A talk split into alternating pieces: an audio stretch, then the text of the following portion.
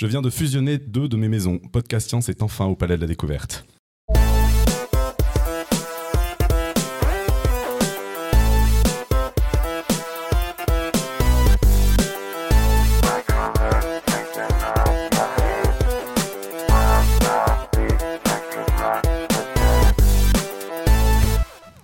Donc en ce début du mois d'avril, il est enfin temps de s'intéresser à un sujet scientifique passionnant, les œufs. Donc nous allons nous y intéresser avec tout le sérieux dont nous sommes capables. Ici, nous avons réuni 10 intervenants de, très grands talents, au profil varié, et qui ont étudié cet objet sous tous les angles. Cette émission se fera en trois parties. Nous allons d'abord avoir une, description détaillée de la fabrication de l'œuf dans la poule. Euh, par une spécialiste, puisque s'agit d'Irène, qui a des poules chez elle, qui pondent des œufs verts, et nous a envoyé des photos. Euh, elle n'a pas voulu faire le voyage depuis Santa Barbara, donc ça sera une euh, vidéo, enfin un diaporama avec sa voix enregistrée. Ensuite, j'aborderai un problème très difficile qui est la description mathématique de la forme des œufs, qui est une question qu'on ne se pose pas assez souvent, que pourtant beaucoup de mathématiciens se sont posés. On fera une petite pause pour voir où en sont les dessins, et il y aura une deuxième partie sur l'utilisation des œufs en dehors des cuisines, évidemment, parce que ça, tout le monde sait qu'on peut les manger. Euh, vous verrez que l'imagination ne manque pas. On aura Imen qui nous parlera de leur utilisation dans les labos. Ludo qui va utiliser l'œuf pour euh, présenter la fameuse poussée d'Archimède. Et enfin Claire qui va nous dévoiler tous les secrets de la peinture à l'œuf et on pourra même faire de la peinture à l'œuf à la fin de l'émission. Troisième et dernière partie, les réponses aux questions que vous ne vous êtes jamais posées, enfin j'espère sur vous, j'espère pour vous, pardon. Topo abordera un sujet, euh, euh, je dévoile pas, un sujet bien topesque, hein, on peut dire ça comme ça. Il a réussi à trouver du crade dans les œufs. Euh, Johan abordera une question essentielle, alors je ne sais pas exactement quoi, mais des œufs dans la Station spatiale internationale, qui est pour le moins un lieu inattendu pour avoir des œufs. Euh, Manu va nous expliquer pourquoi un œuf cuit tourne mieux qu'un œuf cru. Ça, c'est quelque chose qu'on a tous déjà constaté, mais il va nous expliquer pourquoi physiquement ça fonctionne. Et enfin, Billy va répondre à une question euh, qu'on s'est tous déjà posée un jour, qui est pourquoi les êtres humains ne pondent pas d'œufs. On s'est tous posé, je, pense. Euh, et alors n'oublions pas, pendant toute l'émission, on va avoir Stéphanie qui va nous faire des petites minutes nécessaires, ou pas, enfin on sait pas, tout au long de l'émission. Et à la fin, rester jusqu'au bout, puisqu'elle va quand même apporter la réponse à la seule question qui est vraiment essentielle sur la question des œufs, de l'œuf ou de la poule, qui est arrivé en premier. Rappelons que nous avons quatre dessinateurs qui vont illustrer en direct. Nous avons Cam, voilà. Euh, Valentine Delattre, je sais pas s'il y, a un. Oui, voilà. On dit, on dit Valentine, ça, ça, te va. Euh, non, parce qu'à chaque fois, il y a des pseudos, tout ça, j'essaie, j'essaie de pas m'emmêler les pinceaux. Euh, Inti, ça, je connais. et Héloïse Chochoa, donc merci à eux. Il y a quand même Inti qui nous vient de Belgique, les autres, je sais pas, mais c'est bien, c'est sympa. Et on fera le point régulièrement sur leurs dessins. Je propose de démarrer tout de suite avec la vidéo d'Irène. Bonjour, je me propose de vous expliquer comment les poules fabriquent les œufs. Chaque fois que je ramasse un œuf dans mon poulailler, je me demande comment c'est possible. Comment une poule peut-elle produire un tel objet tous les jours? Alors, il n'y a pas lieu de réinventer la roue, il y a sur Internet et YouTube en particulier des super vidéos qui expliquent très bien les grandes lignes du processus de la fabrication. Il y a même des vidéos qui montrent le moment de la ponte, quand l'œuf sort de la poule. Mais je vais aller un peu plus loin avec vous parce que le processus général est fantastique et les détails aussi, notamment comment la coquille se forme. Alors commençons par quelques faits intéressants mais pas toujours bien connus. Chez la poule, seul l'ovaire gauche est développé, le droit est atrophié, ce qui est vrai chez de nombreuses espèces d'oiseaux d'ailleurs. Sur ce schéma ici, on voit à quoi ressemble l'appareil reproducteur des poules finalement pas trop différent de chez nous les nanas. L'ovaire, puis un réceptacle pour recueillir les ovules, un long tube contourné qui se termine par l'utérus et le vagin. Vagin qui débouche dans une cavité appelée le cloaque. Alors, les poules et les coqs n'ont pas d'organes sexuels externes. Une anecdote, la taille des testicules chez le coq varie suivant l'espèce, l'individu et la saison ils augmentent jusqu'à 460 fois de volume pendant la période de reproduction et en fonction de la durée d'ensoleillement. C'est vrai chez tous les oiseaux.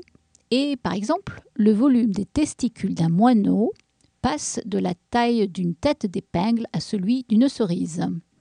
Heureusement, messieurs, que ce n'est pas vrai chez vous. Hein. Bref, pour s'accoupler, le coq monte la poule par l'arrière, puis se balance sur le dos de sa partenaire. Les deux oiseaux placent leur queue sur le côté, retournent les plumes situées autour du cloaque, puis mettent en contact leur cloaque, le mâle transférant dans l'orifice génital femelle une goutte de son sperme. On appelle ce processus très rapide, ne durant généralement que quelques secondes, le baiser cloacal. Le mâle vient presser les lèvres de la sortie de son cloaque sur celui de la femelle allez voir sur YouTube. Franchement, euh, moi, je trouve que ça ne fait pas vraiment envie. Je crois que Darwin, il avait vraiment raison parce que, à part le but avoué par l'évolution de se reproduire, je ne vois pas bien l'intérêt. Le coq monte sur la poule en lui sautant dessus, la force à rester sur place en lui tirant les plumes du cou. Il se frotte et pof, c'est fini en quelques secondes. Je ne suis pas sûre que la poule ait pris son pied. Mais bon, je ne suis pas une poule. Alors, chez la poule, ce même cloaque sert à déféquer et nous verrons plus tard comment un œuf ne vient jamais en contact avec le caca de la poule. Elles sont malignes, vous allez voir. Vous le savez probablement, mais une poule va pondre ses œufs même si elle n'a pas été fécondée par un coq. C'est comme ça d'ailleurs que l'on peut avoir des poules chez soi, récolter des œufs, mais ne pas entendre hurler ce coq tous les matins et surtout ne pas se voir envahi par des poussins adorables. Sur ce schéma ici, on voit donc que la vie de la poule commence bien évidemment en tant que poussin, et puis notre poulette commence à faire des œufs vers l'âge de 5-6 mois. L'œuf est généralement pondu en début de matinée. Il est de taille bien moindre que ceux pondus par une poule plus âgée. C'est très mignon ces petits œufs. Alors tous les jours, l'ovaire va produire un ovule qui est bien le jaune d'œuf. Il faut ensuite 26 heures pour terminer l'œuf. Donc on voit ici l'œuf qui progresse dans l'appareil reproducteur jusqu'à la ponte. Parfois, le délai entre la ponte de l'œuf et le début de la fabrication d'un nouvel œuf n'est que d'une heure. Donc une poule peut pondre un œuf toutes les 27 heures. Les poules d'élevage vont pondre environ 300 œufs par an. Elles pondent beaucoup moins en hiver quand la durée d'ensoleillement est plus courte. Par comparaison, nos pintades ne pondent environ que 100 œufs par an. Donc les œufs de pintade reviennent plus chers aux éleveurs et c'est pour cela que l'on mange des œufs de poule pour nos omelettes. Les poules ne peuvent pas avoir de jumeaux. Si deux jaunes d'œufs peuvent se trouver dans un même œuf, il est en revanche impossible pour ces deux poussins de survivre. Ils se développent bien ensemble, tout va bien dans la même coquille, tout est tranquille, mais c'est au moment de sortir, quand l'un des deux casse la coquille avec son bec, qu'ils vont se battre pour sortir en premier. Et ils en meurent, inexorablement. Incroyable. Le sexe des poussins est déterminé dès la formation de l'ovule dans l'ovaire de la poule. Par comparaison, chez les humains, c'est l'homme qui, avec son spermatozoïde, apporte ce fameux chromosome X ou Y qui détermine le sexe du bébé. Eh bien ici, chez la poule, euh, c'est la poule et pas le coq qui apporte, on va ce chromosome féminin ou masculin. Les œufs de poule si jamais vous vous êtes posé la question, peuvent sortir par le bout le plus pointu ou par l'autre bout plus évasé en premier. Et oui, et ceci n'est pas vrai chez toutes les espèces d'oiseaux. Enfin, je voulais vous dire aussi que les poules adorent manger leurs œufs. Et d'ailleurs, elles adorent le poulet. Alors ici, ce schéma, nous avons un schéma d'œuf de poule.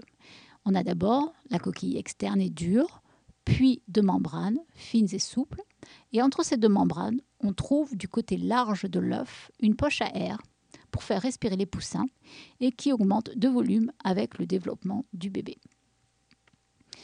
Attachées à la membrane interne, on a les chalases, qui sont des membranes torsadées qu'on peut voir quand on, euh, quand on casse des œufs, et on y reviendra. Et puis on a une nouvelle membrane, la membrane vitelline, dans laquelle se trouve le jaune d'œuf, qui n'est pas autre chose que, on l'a vu, l'ovule pondu par les ovaires.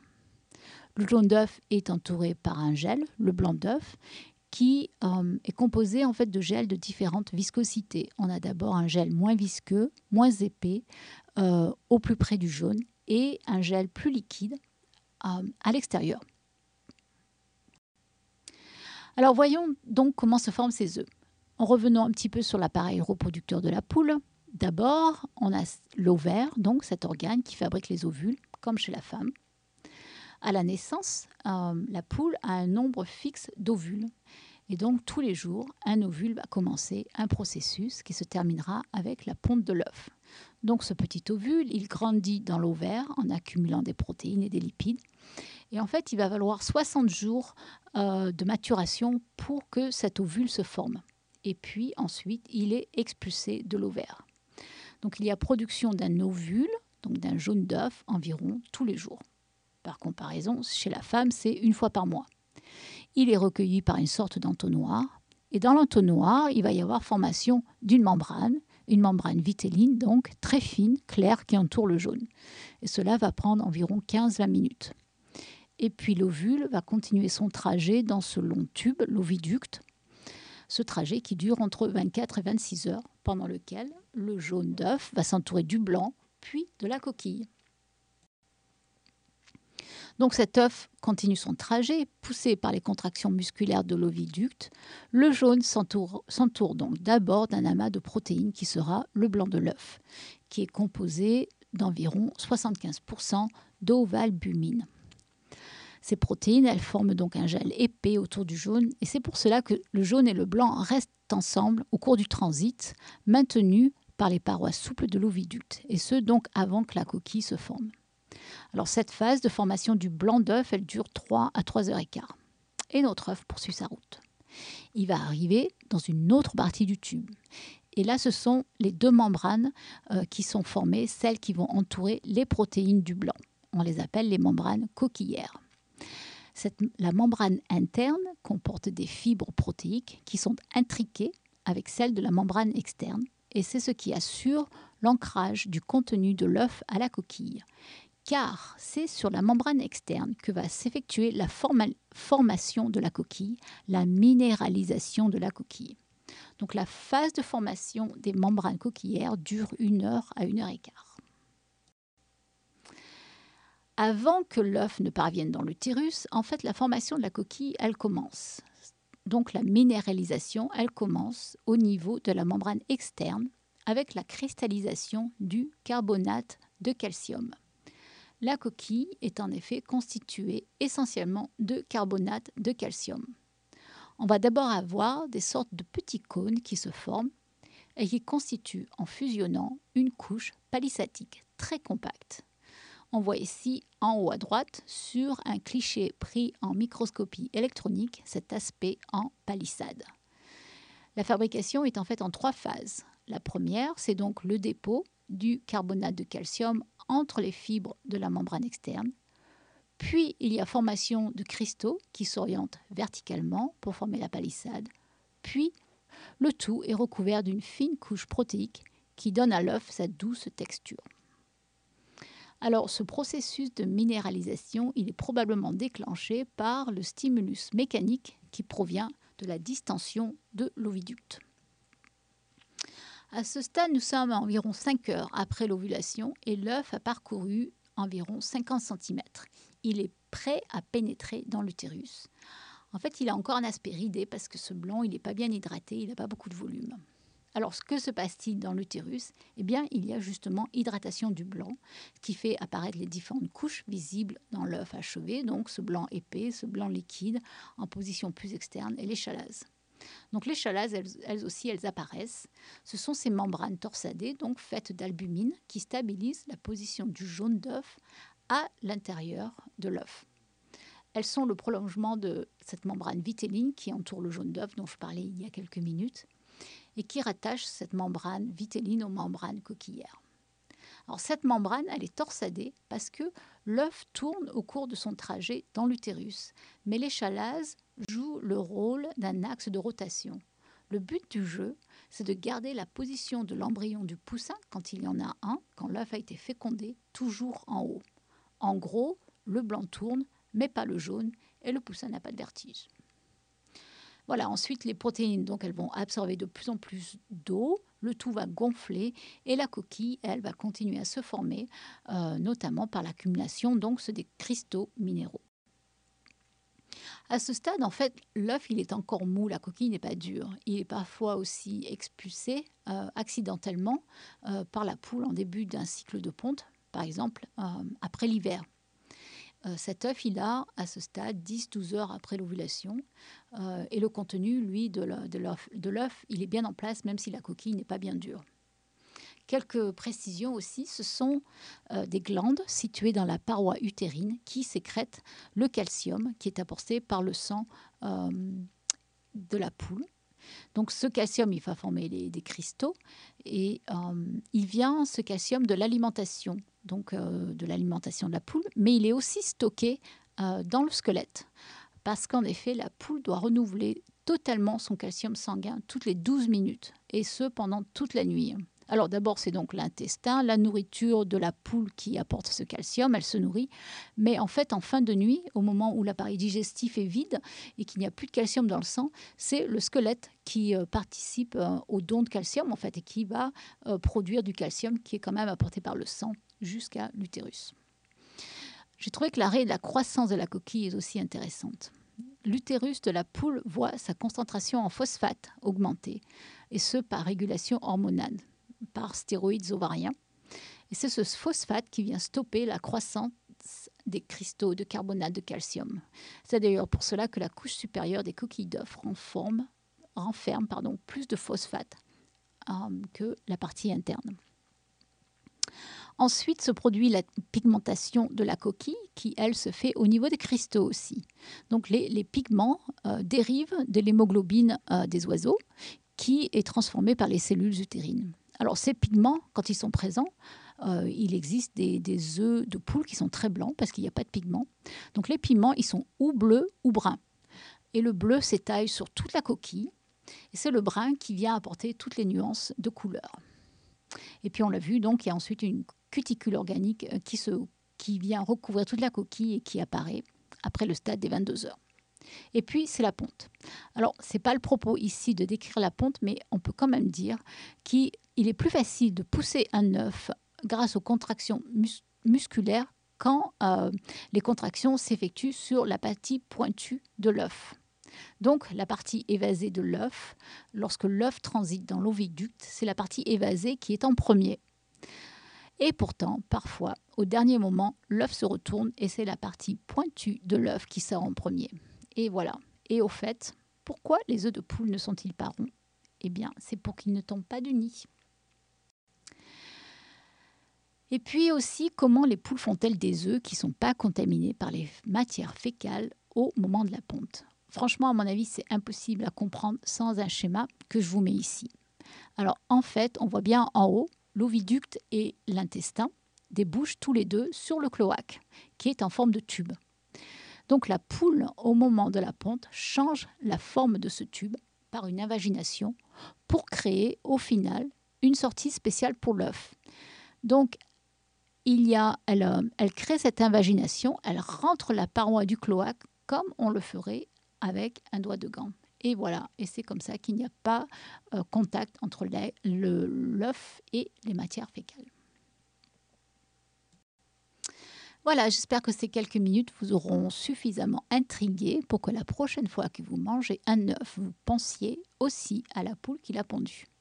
Ah, et dernier détail, si vous achetez des œufs, veillez à ce que le numéro imprimé sur la coquille commence par un 1 ou un 0. Car dans ce cas, l'œuf vient d'une poule élevée à l'air libre. Un 2 signifie une poule, hélas, enfermée dans une batterie d'élevage. C'était l'intervention d'Irène, donc je vous avais dit spécialiste, spécialiste de la question. Je ne sais pas si c'est en observant ses poules ou en se renseignant. Je pense que c'est un peu les deux qu'elle a pu nous raconter tout ça. Ce qui est bien, c'est qu'il y a une réponse à une question que je me suis posée euh, plein de fois. J'ai cherché l'information partout et je l'ai jamais trouvée. Qui était est-ce que c'est le bout pointu ou le gros bout qui sort en premier? Et euh, bon, bah elle a une réponse, donc ça me fait plaisir. C'est celle que j'avais c'est celle que j'avais en tête, donc je suis content. Euh, on passe à une petite brève de Stéphanie. Oui, alors moi, ce que je voulais faire là, c'est rebondir euh, sur ce que nous a dit Irène à propos des chromosomes de la poule, la poule avec un grand P, l'espèce Gallus gallus domesticus. Alors vous savez peut-être que chez les humains, il y a quelques différences entre les hommes et les femmes. Je pourrais vous en parler euh, en détail après si vous voulez. Mais une de ces différences concerne les chromosomes. Alors, nous avons tous, hommes et femmes, 23 paires de chromosomes, soit 46 chromosomes dans nos cellules. Mais il y a une différence au niveau de la 23e paire. Euh, il s'agit de la paire de chromosomes sexuels. Alors, chez les femmes, ces deux chromosomes sont identiques. Ils ont la même forme, une forme de X, et la même taille. Et en plus, ils contiennent les mêmes informations génétiques. Tandis que chez les hommes, les deux chromosomes sexuels sont différents. Ils ont un chromosome X comme nous et le deuxième chromosome de la paire est plus petit. Il n'y a pas les mêmes informations génétiques dedans. Alors il a quand même une forme de X, mais on l'appelle Y pour le distinguer de l'autre. Donc on dit que les femmes sont XX et les hommes XY.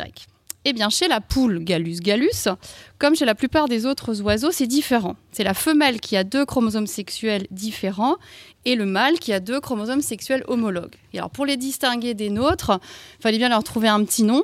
Euh, du coup, bah, les chercheurs ont pris les lettres euh, qui restaient autour, un peu de, XY. Donc, euh, comme ça, c'était déjà pris. Donc, ils ont pris ZW. Et donc, on dit chez les oiseaux que les femelles sont ZW et que les mâles sont ZZ. ZZ. Du coup, je suis allée voir si ZZ Top avait choisi ce nom-là en rapport avec ça. Ben non, en fait, pas du tout. Euh, bon, bref, c'était juste, ça m'a intrigué. On ne sait pas pourquoi il s'appelle comme ça. Euh, bref, revenons à nos poules. Donc, une différence au niveau des chromosomes sexuels avec nous, les humains. Mais c'est pas tout. Il y a aussi une autre grande différence, c'est que la poule et le coq possèdent plus de chromosomes que nous. Hmm. 39 paires de chromosomes chez Gallus gallus contre seulement 23 paires chez Homo sapiens. Alors oui, c'est dur à entendre, je sais, oui, c'est pas évident, mais il y a quand même une bonne nouvelle dans l'histoire, c'est que les chromosomes des poules sont petits. Alors elles ont 9 paires de chromosomes qui ont à peu près euh, la même taille que les nôtres et elles ont 30 paires de petits chromosomes qu'on appelle microchromosomes. Donc au final, si on compare la longueur de tous nos chromosomes mis bout à bout, on sort vainqueur puisque les chromosomes de la poule représentent à peine 40% de la longueur des chromosomes humains. L'honneur est sauf. Merci, c'est assez amusant comme angoisse, ça me serait jamais venu à l'idée, mais d'accord. D'accord. Le ver de terre, il a, il a moins de chromosomes. Ça me foutrait des complexes. Hein. Euh, bien, alors on passe à mon intervention qui est parfaitement prête comme vous pouvez le constater.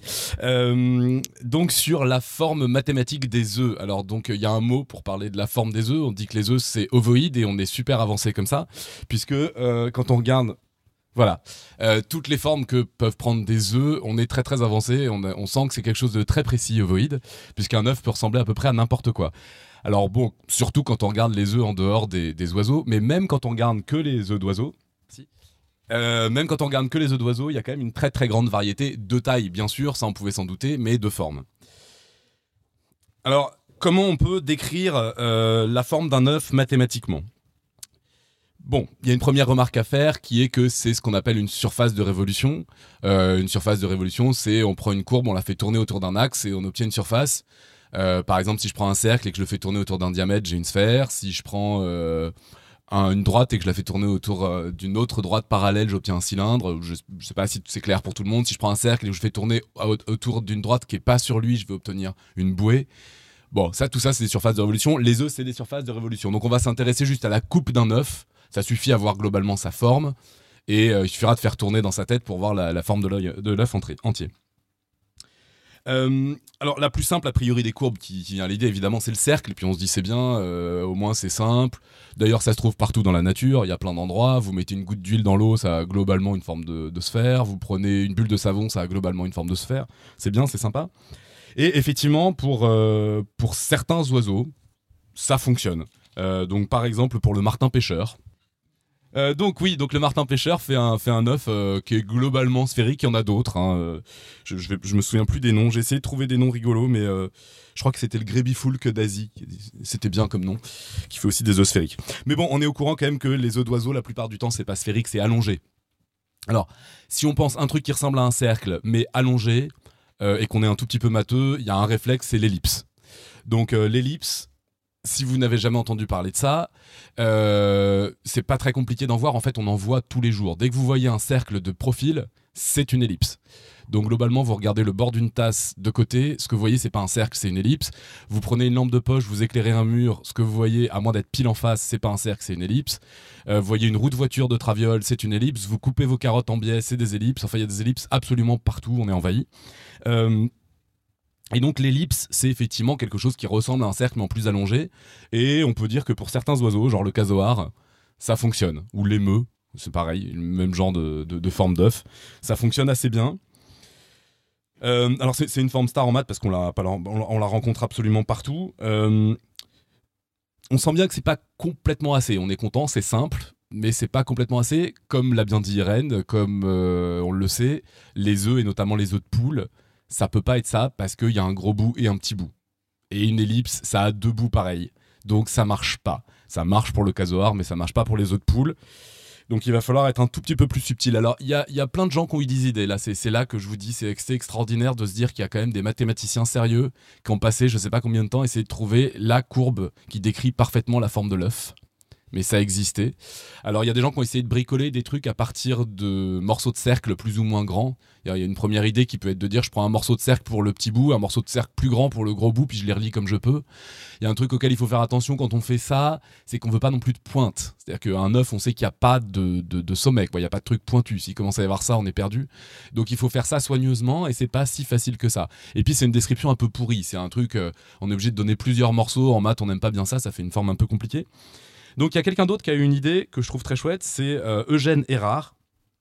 Alors, euh, alors oui, donc ça c'est les ellipses, plus ou moins longées. Et donc, oui, une ellipse, il faut que je vous dise d'abord, une ellipse c'est un peu la même chose qu'un cercle, sauf qu'il y a deux centres. Un cercle, c'est tous les points qui sont à la même distance d'un centre, d'un certain point qu'on appelle le centre. Une ellipse, c'est tous les points tels que la somme des distances à deux points, de ce qu'on appelle les foyers, qui sont l'équivalent des centres, reste toujours la même. Donc en gros, si on met les deux foyers l'un sur l'autre, on a un cercle. Et puis si on éloigne, on a quelque chose de plus en plus allongé. Et donc Eugène Erard s'est dit, bah tiens, c'est une bonne idée l'ellipse, on pourrait essayer de faire une ellipse, mais au lieu de mettre deux centres, soyons fous, mettons-en trois. Et en mettant trois centres, comme il faut, euh, il a trouvé une forme dont il était très content. Euh, il a trouvé que ça marchait très très bien. Alors, dans son papier, il dit quand même qu'il a fait une étude statistique de la forme des œufs. C'est-à-dire qu'il a pris plein de photos d'œufs, il les a superposées, il a essayé de trouver la forme moyenne de l'œuf. Et il a essayé de trouver avec ses paramètres une forme qui s'en rapproche le mieux. Et il était super content parce qu'il dit, je vous, assure, ça colle au trait de crayon près. C'est vraiment super bien, c'est exactement la forme qu'on veut. Donc voilà, euh, disons des réponses, comment dire, de matheux flemmard qui a pas envie trop de se poser de questions et qui va juste chercher dans sa, dans sa bibliothèque à forme et qui essaye d'en trouver, euh, éventuellement en les adaptant, une forme qui se rapproche des œufs. Il y a une autre approche qui serait plutôt l'approche physicienne. J'ai un, un collègue de physique, donc je vais essayer d'être prudent. Euh, pas taper, hein, pas trop fort. Euh, on, peut, on, peut, on peut de toute façon, par exemple, il y a, une chose qui est très claire, la sphère, c'est quelque chose qui apparaît naturellement dans la, nature. Naturellement dans la nature, oui. Souvent dans la nature, parce que ça répond à un problème tout bête qui est, si j'ai un volume donné et que je veux la plus petite surface entre ce volume et le monde extérieur, la solution c'est la sphère. D'où le fait qu'une bulle de savon qui est fait de quelque chose de très élastique qui veut toujours se resserrer, euh, prend la forme la plus petite possible qui renferme un volume donné, c'est la sphère. Parce que l'air peut pas s'échapper de la bulle de savon a priori, ou alors ça, ça, éclate. Donc, euh, donc un œuf, on peut se dire qu'a priori à l'intérieur il y a un truc fragile, que le but c'est quand même de faire en sorte que ça soit pas trop en contact avec l'extérieur. Donc une sphère, ça paraît assez naturel. En plus, ça part d'un jaune qui est lui-même sphérique pour à peu près les mêmes raisons. C'est parce que c'est gras dans un milieu aqueux ou le contraire. Donc euh, voilà, c'est assez naturel d'avoir une sphère. Euh, pourquoi ça serait pas une sphère? Bah, il y a d'autres raisons pour lesquelles ça pourrait pas être une sphère. Par exemple, imaginons euh, la, taille d'un œuf va quand même dépendre, être limitée, disons, par euh, ce qu'on pourrait appeler l'anatomie de l'oiseau, sans vouloir rentrer dans les détails. Euh, donc, un oiseau trop petit peut pas pondre un œuf énorme. Il y a un moment où c'est, c'est- ça va pas être possible. En revanche, ce qu'il peut faire, sans augmenter le diamètre de la sortie, c'est faire un œuf plus long. Et donc là, idéalement, c'est pas une ellipse qu'on a, ce serait quelque chose qui serait en forme de stade. C'est-à-dire qu'en gros, j'ai un morceau de sphère au début, un morceau de sphère à la fin, et pour gagner du volume, pour gagner de la place, je rejoins par des morceaux de cylindre, quelque chose de tout droit. Un truc de genre, enfin je veux pas faire de pub, mais euh, du genre les œufs jaunes euh, dans lesquels il y a des super cadeaux. Alors il y a, y a des oiseaux, effectivement, les œufs ressemblent énormément à ça, à un stade qu'on aurait fait tourner. Par exemple, le colibri huppé. Vraiment, son œuf euh, en coupe, on dirait vraiment un stade, quoi. Deux morceaux de cercle rejoints par des, reliés par des, par des segments de droite.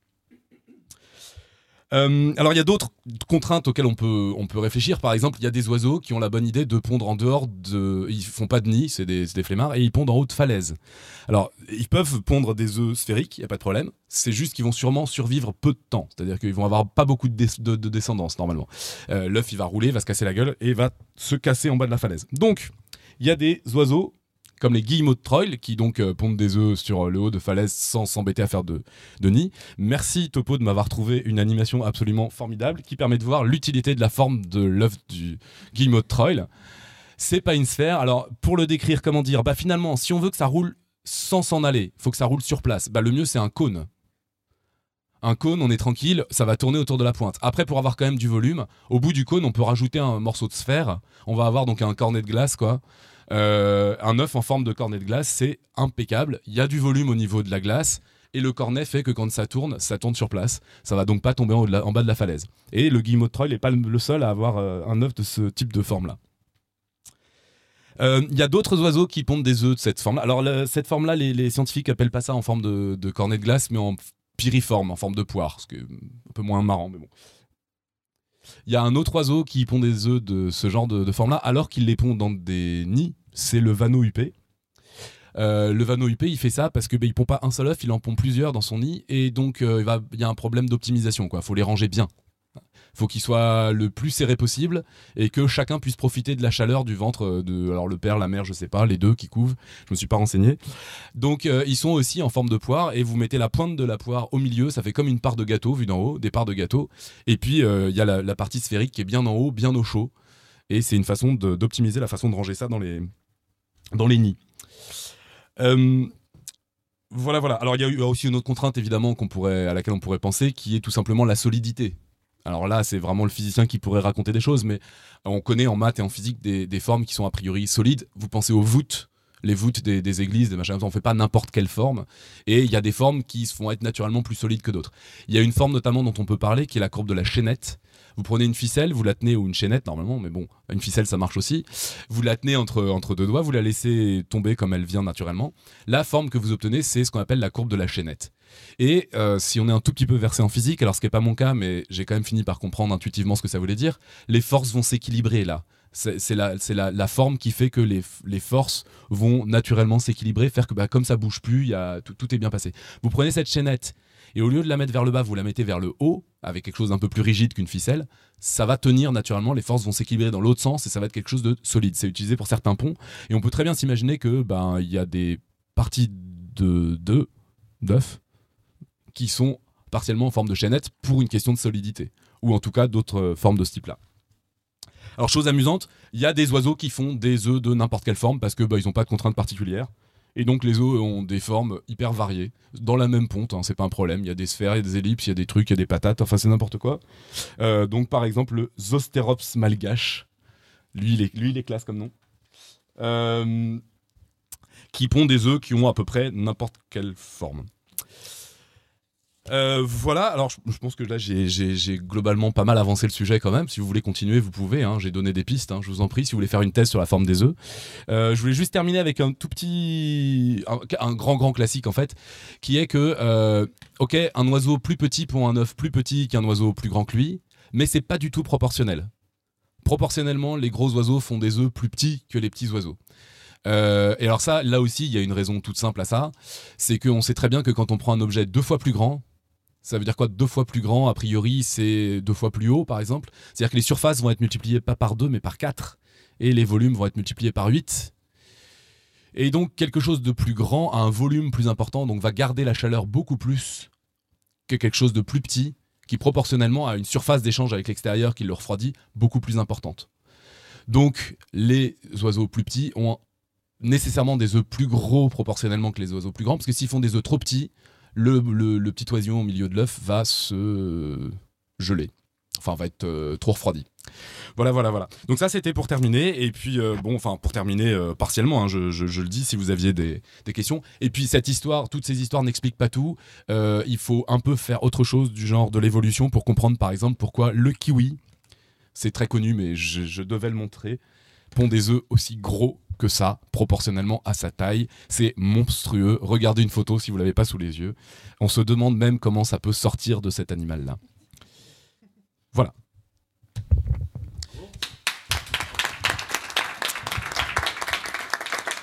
On fait une petite pause sur les dessins? Alors, donc les préparatifs de, l'émission étaient un tout petit peu hasardeux, comme on l'a vu. On était presque en retard. Émission moins une minute, un dessin de Héloïse Sochois qui nous dit Est-ce que quelqu'un a pensé de prendre du papier? C'est vrai que tout le matériel est venu au compte-goutte.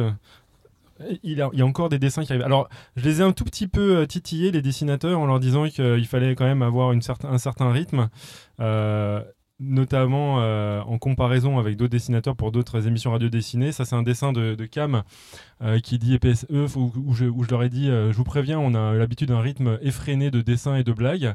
Mais où est Philippe? Bah oui, c'est vrai, s'il n'est pas là, comment faire la production de 25 dessins à la seconde? Alors, PS avez-vous déjà vu un œuf serial killer? En, voilà, en voici un. Donc, ça, c'est un dessin de Cam, si je ne m'abuse un dessin de euh, euh, Valentine Delattre, Sciences de comptoir, podcast science au palais de découvert. Je ne n'en crois pas mes œufs, alors attention. en effet, hashtag Black Pourri, hashtag Laurent Ruquier. Ça va être un tout petit peu l'ambiance, il est vrai. Euh, on a des photos aussi qui ont été diffusées sur la room. Un dessin juste pour donner un petit peu l'ambiance qu'il y a sur euh, la table de Podcast Science pour spécial E. Donc oui, en effet, il y a des éprouvettes, euh, il y a des micros, mais il y a aussi des Erlen Meyer et des choses qu'on va probablement voir tout à l'heure. Donc c'est un dessin d'Héloïse Chauchois. Stock, stock, je passe un autre dessin. Euh, des scientifiques qui se posent des questions sur les œufs, encore une fois dessiné par Héloïse Chauchois. Est-ce que cet œuf est frais? un dessin euh, de Cam pour montrer les problèmes qu'on a eu avec le son, euh, notamment avec Robin qui au début avait des problèmes d'écho. représenté, moi je trouve très très joliment avec euh, des dessins en noir et en bleu pour, la bulle. On comprend pas, on n'entend pas, bah je t'ai lu des œufs. Après on a eu des problèmes de volume, représentés par Eloïse Chochois. Donc bonjour, bonjour Voilà, ça ça a été fait. Puis euh, quelques euh, aventures qu'on a eues pour rentrer. En effet, Cam nous raconte comment on a dû euh, justement rentrer par une porte secrète du palais de la découverte. Et bien sûr, il fallait marcher sur des œufs pour rentrer ici. Ça va être la journée du calembour en fait.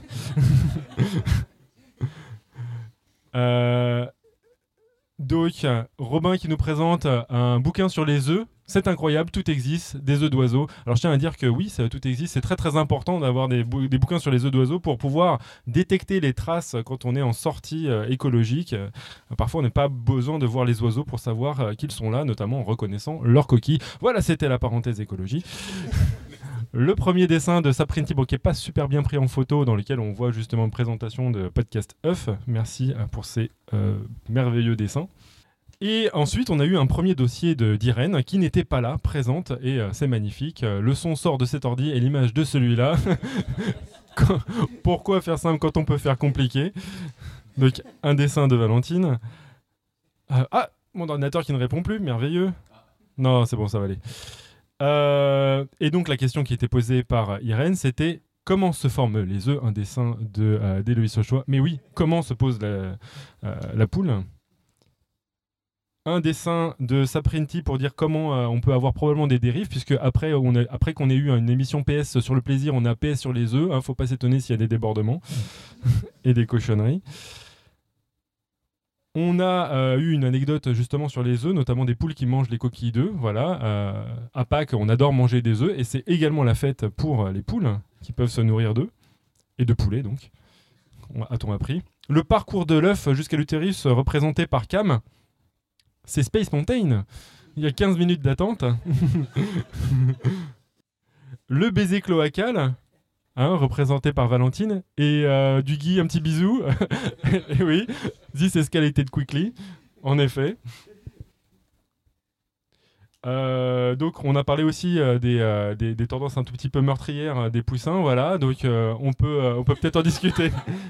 un dessin d'Héloïse Chochois, référence à Shining. Euh, les poules qui mangent du poulet, est-ce que euh, ce ne serait pas donc les premières consommatrices de KFC Un dessin de Valentine Delattre.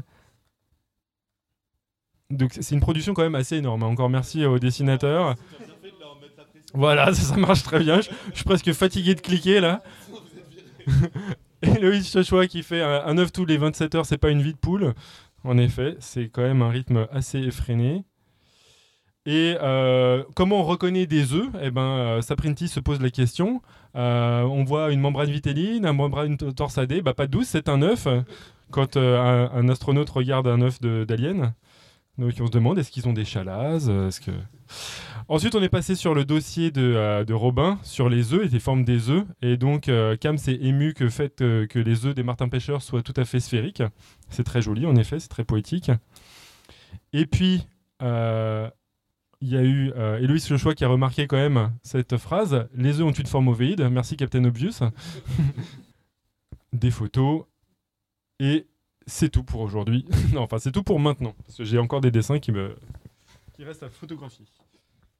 Euh, juste deux secondes parce qu'on a une habitude dans le podcast et euh, on a eu LGJ qui a rejoint la chatroom, qui est un blogueur mathématique et qui nous a donné la propriété de 257, donc le numéro de téléphone, qui est un nombre premier de Fermat, ce qui signifie qu'il est possible de découper une tarte en 257 parts égales à la règle et au compas. ouais, merci les dessinateurs. Merci à LGJ aussi quand même. ouais, franchement, production impressionnante. Hein. Bien, euh, bah, on attaque la deuxième partie sur à quoi servent les œufs à part nous nourrir. Et on va commencer par un dossier d'Imen euh, sur l'utilisation des œufs dans les labos. Alors oui, euh, qu'est-ce qu'on peut faire avec des œufs dans un laboratoire? Est-ce qu'on est dans un laboratoire agroalimentaire ou quoi que ce soit? Eh bien, la réponse n'est pas toujours. Effectivement, on peut retrouver des, œufs qui sont utilisés, alors des œufs de poule fertilisés, donc qui seront des embryons de poule, qui vont être utilisés comme modèle biologique dans les laboratoires. Et les thématiques peuvent aller de la biologie, du cancer à la neurologie, en passant par euh, l'immunologie. Et en fait, ce n'est pas si récent que ça, euh, puisque ça a commencé il y a près de 2000 ans, lorsqu'Aristote s'est intéressé à la composition de l'œuf et a décrit euh, les stades de développement de l'embryon. Euh, et, alors aujourd'hui, qu'est-ce qui se passe dans les laboratoires? D'où viennent les œufs, par exemple? Eh bien, tout simplement d'une ferme souvent à côté du, de l'institut de recherche, du labo, etc. Le chercheur a juste à passer un petit coup de fil à la ferme pour commander 200, 300, 1000 œufs. Euh, avec, il, peut, il peut même choisir le jour de ponte, euh, euh, l'âge de la poule, etc. Donc il passe sa petite commande et hop, les œufs sont, vont être livrés.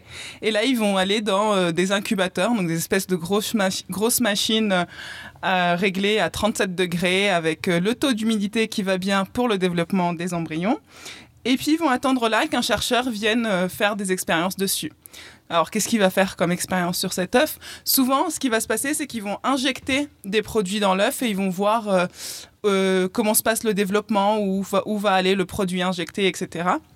Et pour ça, ils vont faire un petit trou dans la coquille, ils injectent leur produit et puis ils mettent un bout de scotch et ils le remettent à l'incubateur. L'embryon peut continuer à se développer, alors plus ou moins bien selon comment, euh, selon ce qu'on lui a injecté, bien sûr. Et puis voilà, donc donc voilà comment sont utilisés les œufs. Et maintenant, vous allez me dire, mais et alors, ça, quel rapport avec le cancer? Eh bien, sachez qu'on peut apprendre beaucoup de choses euh, sur euh, le, processus de, cancer, en fait, en soi, euh, notamment grâce à une, à une structure spéciale de, de, l'œuf, en fait, de, de l'œuf fécondé. Et cette structure s'appelle la membrane chorioallantoïde ou CAM. Et il s'agit d'une membrane fine qui est à la hum, surface de l'œuf. Alors n'allez pas tout de suite penser à cette, euh, à cette petite membrane blanche là qu'on voit dans les œufs durs une fois qu'on, qui, sont, qui sont cuits, etc. Non, hum, les œufs prévus pour la consommation ne sont pas censés être euh, fécondés. Ils le sont parfois, mais mais bon, donc la cam n'est pas cette membrane-là, c'est une membrane qui va se former après trois jours, euh, trois jours après la fécondation et qui va en fait grandir au fur et à mesure, à mesure que l'embryon se développe. Et elle va jouer en fait un rôle d'organe respiratoire pour, euh, euh, pour l'embryon. Elle va permettre les échanges avec le milieu extérieur, un peu comme des poumons chez les, chez les animaux terrestres. Donc euh, la carrière de la CAM euh, dans, la, dans la recherche a débuté à peu près au XXe siècle, quand les chercheurs se sont rendus compte qu'elle était, euh, était très intéressante de par sa structure qui était très fine et, et transparente. Donc on, peut, on, pouvait facilement observer ce qui, ce qui, allait pousser dessus. Et notamment, c'est avec Roux, en 1911, que les travaux sur la cam ont débuté. Alors, tout commence par une, une, une femme qui ramène sa poule euh, malade. En fait, elle a un sarcome, une espèce de grosse tumeur sur, euh, sur l'abdomen. Elle, elle veut savoir ce que sa poule a et elle aimerait bien qu'on soigne sa poule. Malheureusement pour la poule, elle va se retrouver dans les mains de, professeur Roux, qui ne va pas sauver la poule. Il va surtout utiliser sa tumeur en fait pour voir ce qui se passe, pour voir euh, d'où vient cette tumeur, comment est-ce qu'il peut la caractériser, etc. Donc ce qu'il va faire, c'est qu'il va donc prélever cette, euh, cette tumeur, l'étudier, il, comprendra que cette tumeur est causée par un virus qui, bien sûr, portera le nom du sarcome, virus du sarcome de Roux. Et euh, donc voilà, donc il va prendre ces tumeurs, ce virus, etc. Il va l'injecter sur des poules saines au départ et il va voir que les poules vont effectivement développer euh, des tumeurs. Et, et c'était la première fois qu'on pouvait montrer qu'un, qu'une tumeur pouvait être transmissible en fait par, injection. Ensuite, ce qu'il va faire après avoir testé ça sur les poules adultes, il va tester ça sur l'embryon de, de, poule. Donc, il va prendre l'embryon et ils vont injecter euh, des, extraits de tumeurs dans différents endroits de l'embryon. Et ils vont se rendre compte que là où la tumeur pousse le mieux, c'est quand euh, les injections sont faites sur la cam. Et donc c'est là où ils vont commencer à faire toutes les études sur la cam, essayer de caractériser à quel point les tumeurs poussent bien, comment est-ce que elles, elles, se, elles, forment des métastases aussi, des tumeurs secondaires qui vont, euh, qui vont bouger, etc. Et puis, donc, il a mené toutes ces études, il a bien caractérisé ces tumeurs, etc. Et ses recherches lui ont permis d'obtenir un prix Nobel en 1966. Donc, merci la cam, merci la poule. Voilà, mais après, après Roux, en fait, la cam va retomber un peu dans l'oubli euh, jusque, jusque dans les années 70. Et là, elle va revenir, elle va refaire son grand retour dans le domaine toujours du cancer. Et cette fois-ci, elle va être utilisée comme support de, nutrition et de pousse pour les tumeurs. Donc, on va recommencer à faire les mêmes choses, injecter une tumeur, des extraits de ces, des cellules tumorales sur la cam, et puis on va observer comment est-ce qu'elles vont se développer, comment est-ce qu'elles vont grandir, etc. Et ce qu'il faut savoir, c'est que les cellules cancéreuses se divisent beaucoup plus rapidement que les cellules saines. Donc, euh, et du coup, elles ont besoin de beaucoup plus de nutriments que des cellules saines. Et qu'est-ce qui apporte les nutriments dans, euh, pour les cellules? Ce sont les vaisseaux sanguins. Donc, ce que la tumeur, ce, que, qui, a, été observé grâce à la CAM, en fait, qui est très vascularisé, c'est que la tumeur, en se développant, va détourner le système de vaisseaux sanguins de l'œuf, enfin de la, CAM, et elle va, plus elle va les rediriger vers elle pour avoir plus de nutriments. Et euh, donc c'est grâce à la CAM qu'on a, a compris le fonctionnement de l'interaction entre la tumeur et les vaisseaux sanguins. Et on a aussi, il y, y, a eu aussi des tests qui ont été, euh, qui ont été faits pour, euh, pour, euh, inhiber en fait le pour inhiber cette, ce développement ce, détournement des vaisseaux sanguins avec des, des, drogues ou des médicaments et qui pourrait être en fait si on si on bloque l'arrivée de nutriments bien sûr la tumeur va mourir. Donc ça pourrait être des cibles thérapeutiques très intéressantes. Et ça ça peut se faire très facilement sur la cas donc voilà ce qu'on peut faire au niveau du cancer, mais ce n'est pas tout en fait. Euh, euh, là, on va passer à l'embryon d'œuf en entier et de, nouveau, le, les domaines de recherche peuvent varier. Et en fait, euh, là, on va parler de, petites expériences un petit peu particulières qui ont lieu euh, dans les années 1960. Et euh, tout commence quand Nicole Ledouarin, une chercheuse française, reçoit des œufs de caille fécondés. Alors, elle, elle travaillait sur des œufs de poulet fécondés. Elle étudiait la migration des cellules, des cellules souches dans l'embryon. Et elle se demande ce qu'elle va faire avec ses œufs de caille. Et en fait, elle, en repensant à un problème qu'elle avait, qui était comment suivre des cellules souches de, l'embryon euh, dans les différentes parties, dans les différents organes, etc. Et, en et là, elle a pensé à faire des greffes. Elle va prendre une partie de l'embryon de caille et le greffer sur le poulet et en espérant pouvoir voir une différence entre les cellules et pouvoir suivre les cellules souches jusque dans les organes qui vont être formés. Et ça, a marché, euh, ça a très très bien marché et ça a même révolutionné le domaine en fait de, de, de, l'étude des, des, migrations des cellules, des cellules souches et de développement des embryons, etc. Et donc ça, donc ça a marché, donc on a obtenu des chimères caille-poule. Donc ces chimères-là, euh, elles ont été beaucoup utilisées. Elles ont, euh, alors certaines certains pouvaient, certaines, certaines études utilisaient que les embryons, les sacrifier avant qu'ils éclosent, mais d'autres les laissaient aller jusqu'au bout et on pouvait obtenir des individus euh, qui ressemblaient à des poules avec des morceaux de, plumes, des morceaux de plumes de caille. Et euh, une expérience faite par des chercheurs où ils ont même réussi à transplanter une partie du cerveau de la poule, de la, de la caille à la poule et ils ont observé que je vous embrouille. Un peu le dos. Respire. Euh, respire. Alors, ils ont pris une partie du cerveau de la caille qu'ils ont transplanté dans la poule. Et ils ont laissé les individus éclore aller jusqu'à l'âge adulte. Et là, ils se sont rendus compte que ces individus-là avaient des champs de caille, malgré l'apparence de poule. Donc finalement, ils ont conclu que le chant ne vient pas que d'un apprentissage au contact des congénères, mais qu'il y a aussi un apport des gènes. Donc voilà un peu le genre d'études qu'on peut aussi mener avec ces chimères. Donc euh, voilà, euh, encore une fois, il s'agit que de quelques exemples. Il y en avait plein, je ne voulais pas vous ennuyer pendant des heures. Mais j'espère que je vous ai convaincu que les œufs ne servent pas qu'à faire des omelettes euh, dans les laboratoires de recherche. Merci beaucoup. Stéphanie, tu avais un petit mot à dire? Eh bien oui, je voulais rebondir euh, sur ce qu'a dit Imen. Donc euh, là, avec Imen, vous avez pu comprendre que les œufs fécondés étaient utiles pour la recherche et les œufs non fécondés aussi servent dans les laboratoires. Alors c'est plutôt en recherche appliquée, surtout euh, dans l'industrie pharmaceutique et agroalimentaire. Parce qu'en fait, les œufs contiennent des milliers de molécules différentes. Alors les chercheurs s'intéressent surtout aux protéines qui sont contenues dans les œufs. Et celle qui est la plus utilisée à l'heure actuelle, c'est le lysosyme, une protéine qu'on trouve dans le blanc d'œuf. Alors cette protéine a été découverte en 1922 par Alexander Fleming, celui-là même qui euh, a découvert la pénicilline. Et alors en, 1922, Fleming, euh, il n'a pas trouvé le lysosyme dans, dans du blanc d'œuf, mais dans son mucus nasal. Oui. Alors à l'époque, il étudiait les bactéries, il les cultivait euh, dans des boîtes de pétri et il cherchait des substances capables d'empêcher leur croissance, leur développement. Et il a testé tout ce qui lui passait sous la main. Et à un moment où il avait un gros rhume, il s'est dit bah pourquoi pas utiliser un peu du machin qui me sort du nez là. Donc euh, il a mis du mucus dans sa boîte de pétri et il a montré que ça empêchait, euh, enfin ça carrément ça provoquait la destruction des bactéries.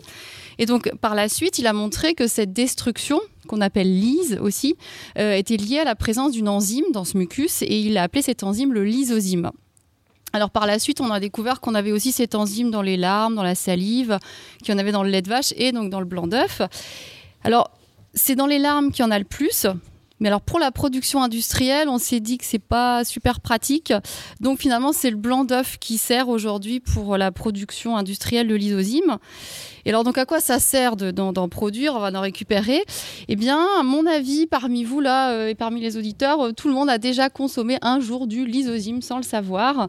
Je pense que vous avez tous eu un jour des maux de gorge. Alors, quand vous avez des maux de gorge, il y a plusieurs solutions euh, du miel, une tisane, un grog, ou bien des petites pastilles pour la gorge ou des petits comprimés. Vous voyez un peu de quoi je parle là? Ça vous, Je ne sais pas si vous voyez le nom de ces trucs. Là, il y en a certains dont le nom commence comme lysozyme. Hmm, voilà. Euh, eh bien, c'est parce qu'il y a du lysozyme dans les machins que vous prenez pour la gorge. Et en fait, ça détruit la paroi des bactéries et donc ça les empêche de proliférer euh, dans votre gorge. Et alors, pour ceux qui sont jamais malades ou qui prennent pas de médicaments, vous en avez peut-être consommé en mangeant du fromage parce que on, utilise le lysozyme comme conservateur. Donc en France, c'est essentiellement pour le fromage et depuis 2001, on a le droit de l'utiliser pour le vin lors de la fabrication du vin. Alors ça paraît peut-être pas euh, une bonne nouvelle, mais en fait, si, si, je, pense que c'est bien parce que mettre du lysozyme dans le vin pendant sa fabrication, ça permet de réduire la quantité de dioxyde de soufre qu'on met dedans. Donc les viticulteurs, ils mettent ça euh, entre autres pour limiter le développement des bactéries. Alors le problème, c'est que le, dioxyde de soufre, c'est toxique pour le viticulteur qui le manipule, et du coup pour le consommateur, c'est pas génial. Et donc on a montré que mettre euh, du lysozyme, ça permettait de mettre un petit peu moins de euh, qu'est-ce que j'ai dit là de euh, dioxyde de soufre. Merci. Et ça a été, été testé notamment sur le Gewürztraminer. fallait que je le dise parce que je viens d'Alsace et je trouvais que c'était important. Donc voilà, donc les œufs servent aussi à ça. Ça nous permet à nous les Français de consommer en toute sécurité un bon plateau de fromage avec un petit verre euh, de pinard. Merci. C'est vrai que c'est important. Donc il y a du, tu es en train de dire il y a du blanc d'œuf dans le, il va y avoir du blanc d'œuf dans le vin. Ah, juste du lysozyme, pas tout le blanc d'œuf. Oui. Alors sinon, euh, je ne sais pas s'il y a des viticulteurs parmi vous, mais j'ai aussi appris que euh, pour ah j'ai oublié le nom, le collage du vin, je crois. Enfin au moment de la fabrication du vin, on rajoute du blanc d'œuf dans le vin, on mélange et le blanc d'œuf va euh, coaguler ou faire des trucs bizarres, mais ça, Ludo euh, pourra vous l'expliquer. Et ça permet d'avoir un vin, euh, un vin plus clair. Donc l'œuf et le vin, ça va très très bien ensemble. On fait un tas de trucs avec les œufs et le vin. Et je retiens aussi de l'intervention d'Imen que les œufs sont, sont couvés à 37 degrés, que donc nous, on peut couver des œufs. C'est quand même un truc. Moi, j'ai été ravi d'apprendre. Enfin, quand elle a dit 37 degrés, j'ai pensé qu'elle avait fait une erreur en fait. Mais c'est bien ça, quoi. C'est bien. Par contre, couver des œufs. Il faut, avoir un très haut taux d'humidité, donc je suis pas sûr qu'on y arrive. ne rentrons pas dans les détails. Euh, on, enchaîne... on enchaîne avec Ludo sur la poussée d'Archimède. Bon, du coup, il paraît que l'émission d'aujourd'hui, c'est sur les œufs et euh, j'avais pas envie de parler de ça. Alors, je me suis dit, alors je me suis dit tiens, je pourrais peut-être euh, trouver euh, autre chose. J'avais envie de faire des choses jolies avec de l'eau, de l'eau colorée, de l'eau salée. Et puis, je me suis dit, bah, tiens, on pourrait peut-être mettre un, œuf dedans. Quand on me demande de parler quelque chose, bah, j'aime bien faire l'inverse. Et puis, pareil, je me suis dit, c'est une émission de radio, c'est génial. Alors, j'ai montré plein de trucs. comme ça, tous ceux qui sont pas ici, ils verront rien. Mais non, mais au pire, euh, on pourra toujours euh, s'arranger avec plein de photos. Alors, euh, l'idée, comme vous voyez, j'ai pas mal de, récipients avec des, liquides à l'intérieur. quand on est chimiste, on a toujours plein de, verreries, on aime bien la montrer. Alors, je vais commencer avec une, belle fiole à fond plat dans laquelle j'ai de, l'eau salée. Cette eau salée, j'ai mis en gros à l'intérieur, puis j'ai ici une petite éprouvette de, 100 ml. Dans cette eau salée, qu'est-ce que j'ai mis? Bah, J'ai mis de l'eau du robinet. Et puis j'ai également ajouté 300 g de sel à l'intérieur, sachant qu'à 20 degrés, on peut mettre euh, environ, euh, environ 350 g de sel dans une eau à 20 degrés. Là j'en ai mis 300, c'est pour, euh, pour la saturer. L'idée maintenant, ça va être de mesurer la densité de, de l'eau. Voilà, merci. Alors du coup, je viens de prélever 100 ml d'eau salée et je vais regarder quelle est la masse de ces 100 ml d'eau salée. Par contre, j'ai pas prévu de calculatrice. De tête, il faut faire, euh, de tête, il faut faire 246,5, enfin 246 moins 127. Et, voilà, et pendant que la réponse arrive... 119. 119. Ah, vraiment, le niveau baisse. Hein. Donc ça veut dire que 100 ml d'eau salée pèse 119 grammes. Maintenant, on va prendre cette eau salée et puis on va la mettre dans un grand bécher qui est devant moi. On va prendre un œuf parce que le but c'était de faire des trucs avec des œufs. Alors ce qui est intéressant c'est que quand vous augmentez la température de l'eau, vous, pouvez, euh, vous pouvez augmenter la quantité de, de sel que vous incorporez à l'intérieur. Quand on prend un œuf et qu'on le met dans de l'eau salée, on constate que l'œuf flotte. L'œuf flotte, pourquoi? Parce qu'en fait, euh, ce qui se passe, c'est qu'il y, a une force qui va attirer l'œuf vers le, vers le sol. Cette force, euh, bah, c'est du coup son poids, sa masse multipliée par la gravité. Et puis, il y a une autre force, celle qui est euh, apportée par le liquide. On appelle ça la poussée d'Archimède, qui, va qui va pousser l'œuf vers le haut. Et il se trouve que tout est une histoire de densité. la densité, c'est un rapport entre la masse d'un objet et son volume. Quand vous prenez par exemple un fromage, bah, vous avez des fromages qui sont très compacts et vous avez des fromages qui contiennent des trous à l'intérieur. Et vous allez avoir pour la même masse de fromage un volume plus grand pour celui qui a des trous et un volume plus petit pour celui qui n'en a pas. Donc on constate qu'ici, dans de l'eau salée, un œuf flotte. Probablement que l'œuf a une densité qui est plus faible que celle de l'eau salée.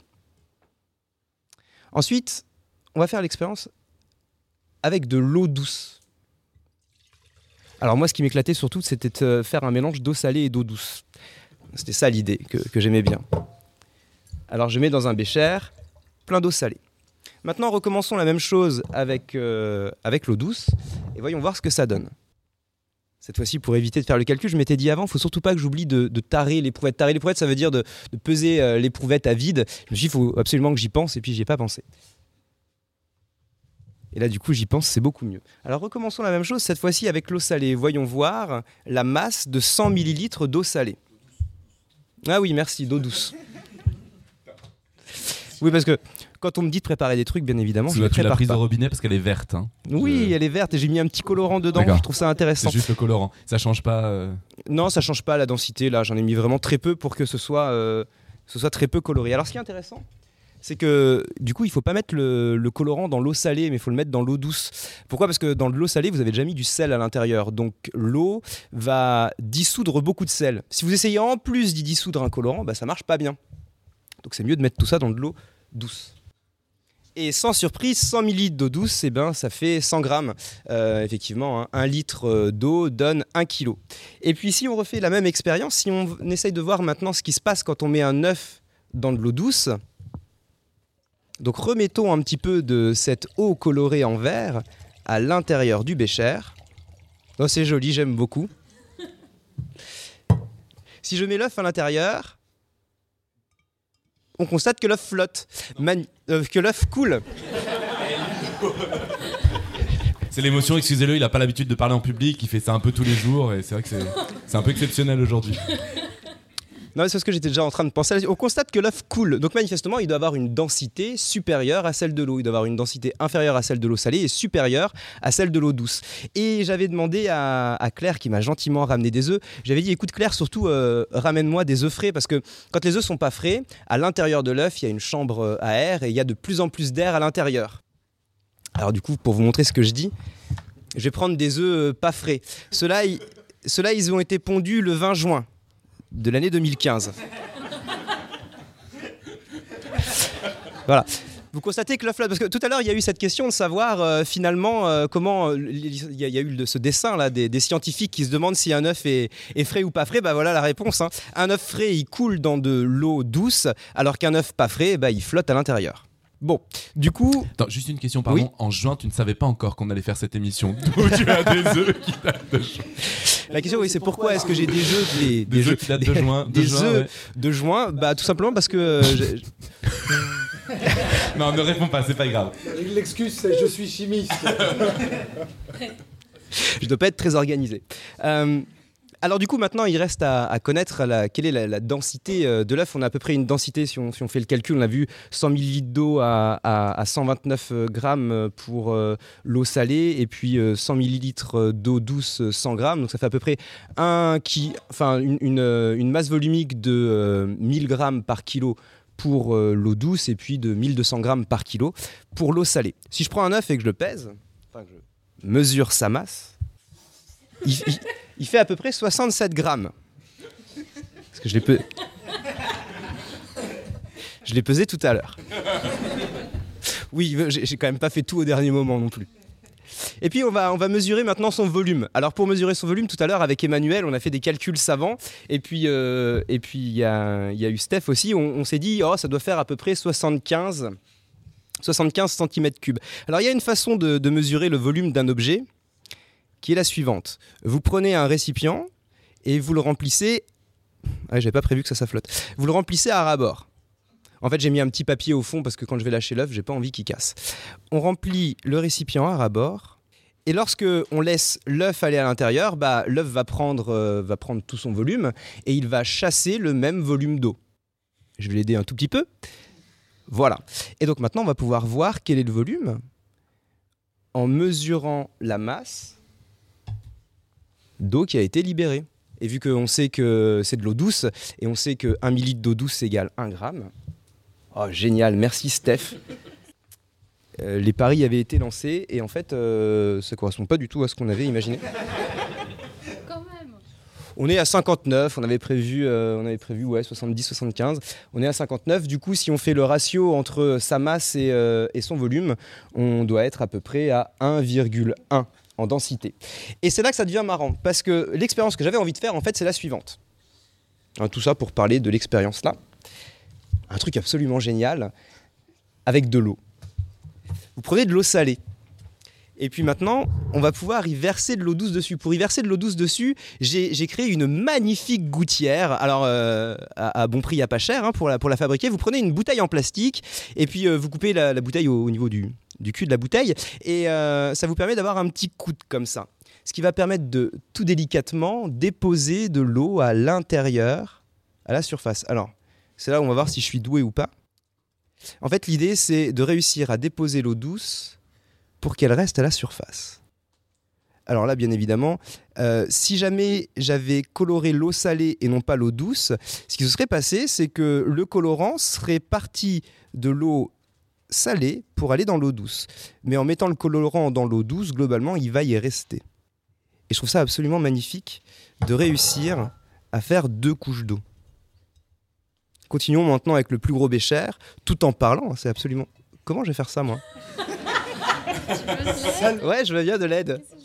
Tu Alors, je veux demandes, bien que tu- tu demandes de l'aide à un ami. ouais. Je veux, je veux bien que tu verses là. Euh, Et du coup, comme ça, si jamais, si jamais ça foire, je pourrais dire que c'est à cause de Steph. Ah Ah oui bah attends, je peux me mettre debout aussi. Ah, vas-y, on va essayer, on va essayer. On, on va, on, va, on va cacher tout au public, ça va être Ah, Bah, C'est toujours fascinant quand on est physicien, voir un chimiste faire de la physique. merci Manu, je savais que je pouvais compter sur toi en toutes circonstances.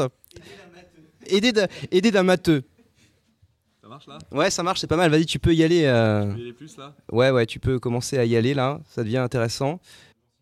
Ouais. Ouais, on pourrait, Non, non, mais il l'a fait. on pourrait en faire plus. Après, l'idée, c'était juste de faire différentes euh, densités, mais juste avec de l'eau. Hein, vous pouvez faire euh, de l'eau avec de l'huile, mais là, c'est que de l'eau. C'est ça qui est génial. Moi, je kiffe. C'est super beau.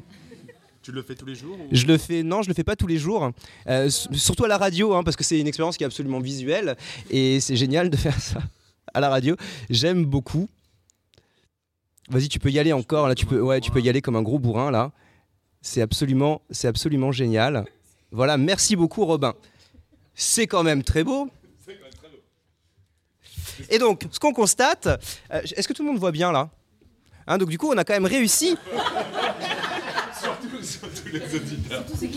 C'est quand même, c'est quand même absolument génial. On a réussi à faire deux couches d'eau superposées, une couche d'eau pleine de sel et une couche d'eau pleine d'un colorant. Voilà. Moi, c'était surtout cette expérience-là qui me faisait triper. Euh, Mais par contre, maintenant, ce qui est ah bah j'en mets partout, mais j'ai bien fait, j'ai mis du papier absorbant en dessous. En fait, ce qui est génial, c'est que étant donné que l'œuf a une densité supérieure à l'eau douce et inférieure à l'eau salée,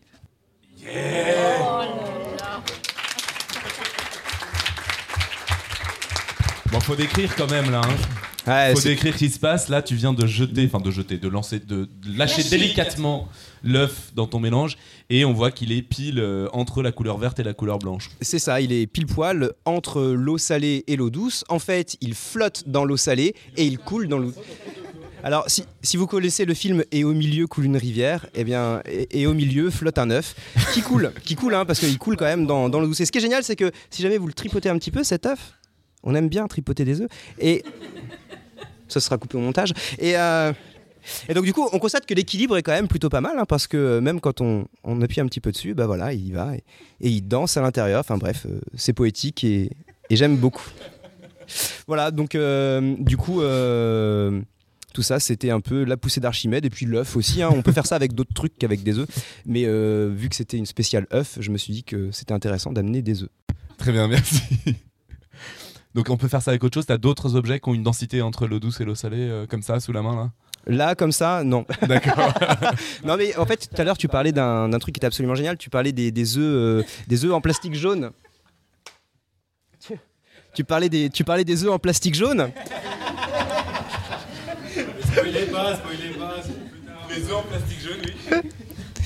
Tu peux les remplir avec des bidules. Oh, vous savez, non, il y a un truc qui est absolument génial justement, parce que on peut remplir. euh, vous avez déjà vu l'émission Fort Boyard? Vous savez, dans Fort Boyard, on met, euh, on met un espèce de, de gobelet à la surface là, et puis on met des pièces dedans. Mais en fait, qu'est-ce qui se passe? Au départ, ce gobelet, il est, il est plein d'eau, donc en fait, il, est plein de vide, pardon, plein d'air. Donc il a une densité qui est supérieure à l'eau. Puis quand vous y rajoutez des pièces dedans, bah, sa densité, petit à petit, elle augmente. Et quand sa densité, elle augmente de trop, bah, à un moment, il va couler au fond. Vous prenez de la pâte à modeler, la pâte à modeler, ce qui est génial, c'est qu'elle flotte pas dans l'eau. elle coule. Par contre, si la pâte à modeler, vous commencez à, faire un creux dedans, hein, faire une espèce de petit bol, et bah du coup vous y incorporez de l'air, vous augmentez virtuellement, euh, vous diminuez di- virtuellement sa densité et la pâte à modeler flotte. Ça n'a rien à voir avec les œufs, mais c'est génial. On va, on va t'arrêter là. Le, le rapport avec Fort Boyard, j'ai pas bien compris, mais on, on trouvera tout seul. Euh, Merci. On va s'arrêter parce que là, tout le monde rigole bêtement parce qu'il y a des dessins euh, qui sont arrivés et qui nous font tous marrer. Donc, on va faire une pause pour les décrire pour les auditeurs qui déjà n'ont pas vu les expériences et en plus ne comprennent pas pourquoi on rigole. Ça commence à devenir vraiment pervers. Il y a encore des dessins qui arrivent, c'est incroyable. Alors attendez. Qui a succédé la première série de dessins Je l'ai trouvé, et dans lequel on parlait en fait de la forme des dessins, pardon, des œufs, euh, d'un point de vue mathématique. Euh, et donc on voit un jury d'œufs euh, en train d'observer justement une danse d'un troisième œuf sur, une estrade. On décrit la surface de euh, révolution des œufs par une équation avec trois centres. Qu'est-ce que tu en penses? Hmm, C'est un petit peu trop ellipsoïde, je trouve. C'est un dessin de Cam. Ensuite, un dessin de Valentine Delattre, le, penta- le potentiel what the fuck de la recherche scientifique. Et qu'est-ce qu'il fait dans la vie ton papa? Il modélise la forme des œufs. un métier d'avenir.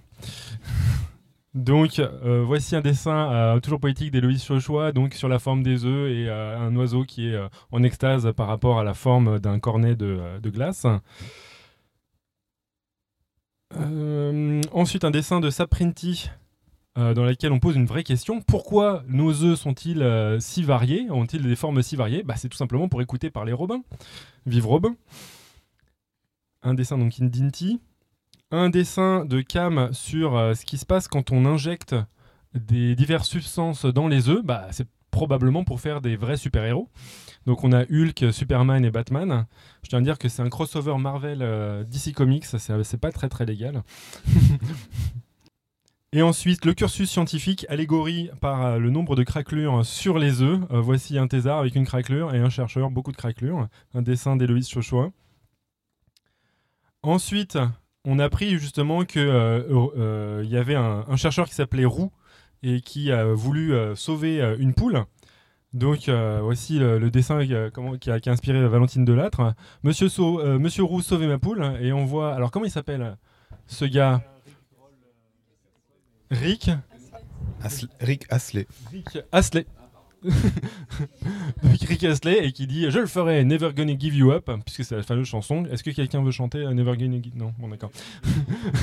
Donc blague douteuse, vous devriez avoir honte. Euh, ensuite, on a euh, on a appris que euh, Nicole Ledoirin avait fait des, des chimères caille poule. Et donc, on a une autre chimère qui a été illustrée par Cam, c'est la fameuse Kaira. la terreur des banlieues. Donc, on a quelques photos, je vous montre hein, une pendant euh, l'intervention euh, de, de, de- de Ludo. Euh, on a appris aussi que euh, les chercheurs euh, demandaient d'a- de recevoir des œufs par la poste. Donc, vous m'en mettrez à peu près euh, 30 petites douzaines, s'il vous plaît. Un dessin d'Héloïse Chochois. Euh, ensuite, un dessin pour parler déjà de la, chronique du chimiste sur de, de Cam. Donc, la drague du chimiste. Tu veux voir ma verrerie C'est en effet, c'est très impressionnant. hein. Moi, je suis, je suis S-body. Et donc, il y a eu un- quand même un instant euh, Top Chef à Podcast Science euh, où on a ajouté un petit peu d'eau salée, un, soupçon d'eau salée, un soupçon de colorant. Euh, voilà, donc ça c'était un dessin euh, de Valentine Delattre. Beaucoup de photos pour montrer la démonstration dans la chatroom pour pouvoir profiter justement de ce qui s'est passé. Parce qu'il faut bien dire, du côté des auditeurs, c'était quand même très très palpitant. hein. Qu'est-ce qui se passe? Je crois qu'il verse de l'eau dans un Erlenmeyer. Oh, c'est trop intense. Plic, plic, plic. Un dessin d'Héloïse Ch- Chochois. Écoutez, c'est Old Roots. hein, euh, Et on a quand même constaté qu'il y avait une guerre match-chimie. euh, illustré par les aléas du direct, un dessin de cam, et on constate que l'œuf flotte. euh, ah, c'est ça la différence avec les maths, hein, les expériences de maths ne ratent jamais. Il est vrai. Ce dessin rentrera dans les annales. Et donc, un dessin de d'Inti pour finir, pour montrer les aléas aussi des expériences de chimie. Donc ici j'ai mis de l'eau de colorée, ici de l'eau salée, et je vais mettre un œuf dedans. Faites-moi confiance, je suis chimiste, famous last word. Boom Et c'est tout pour les dessins pour cette session-là.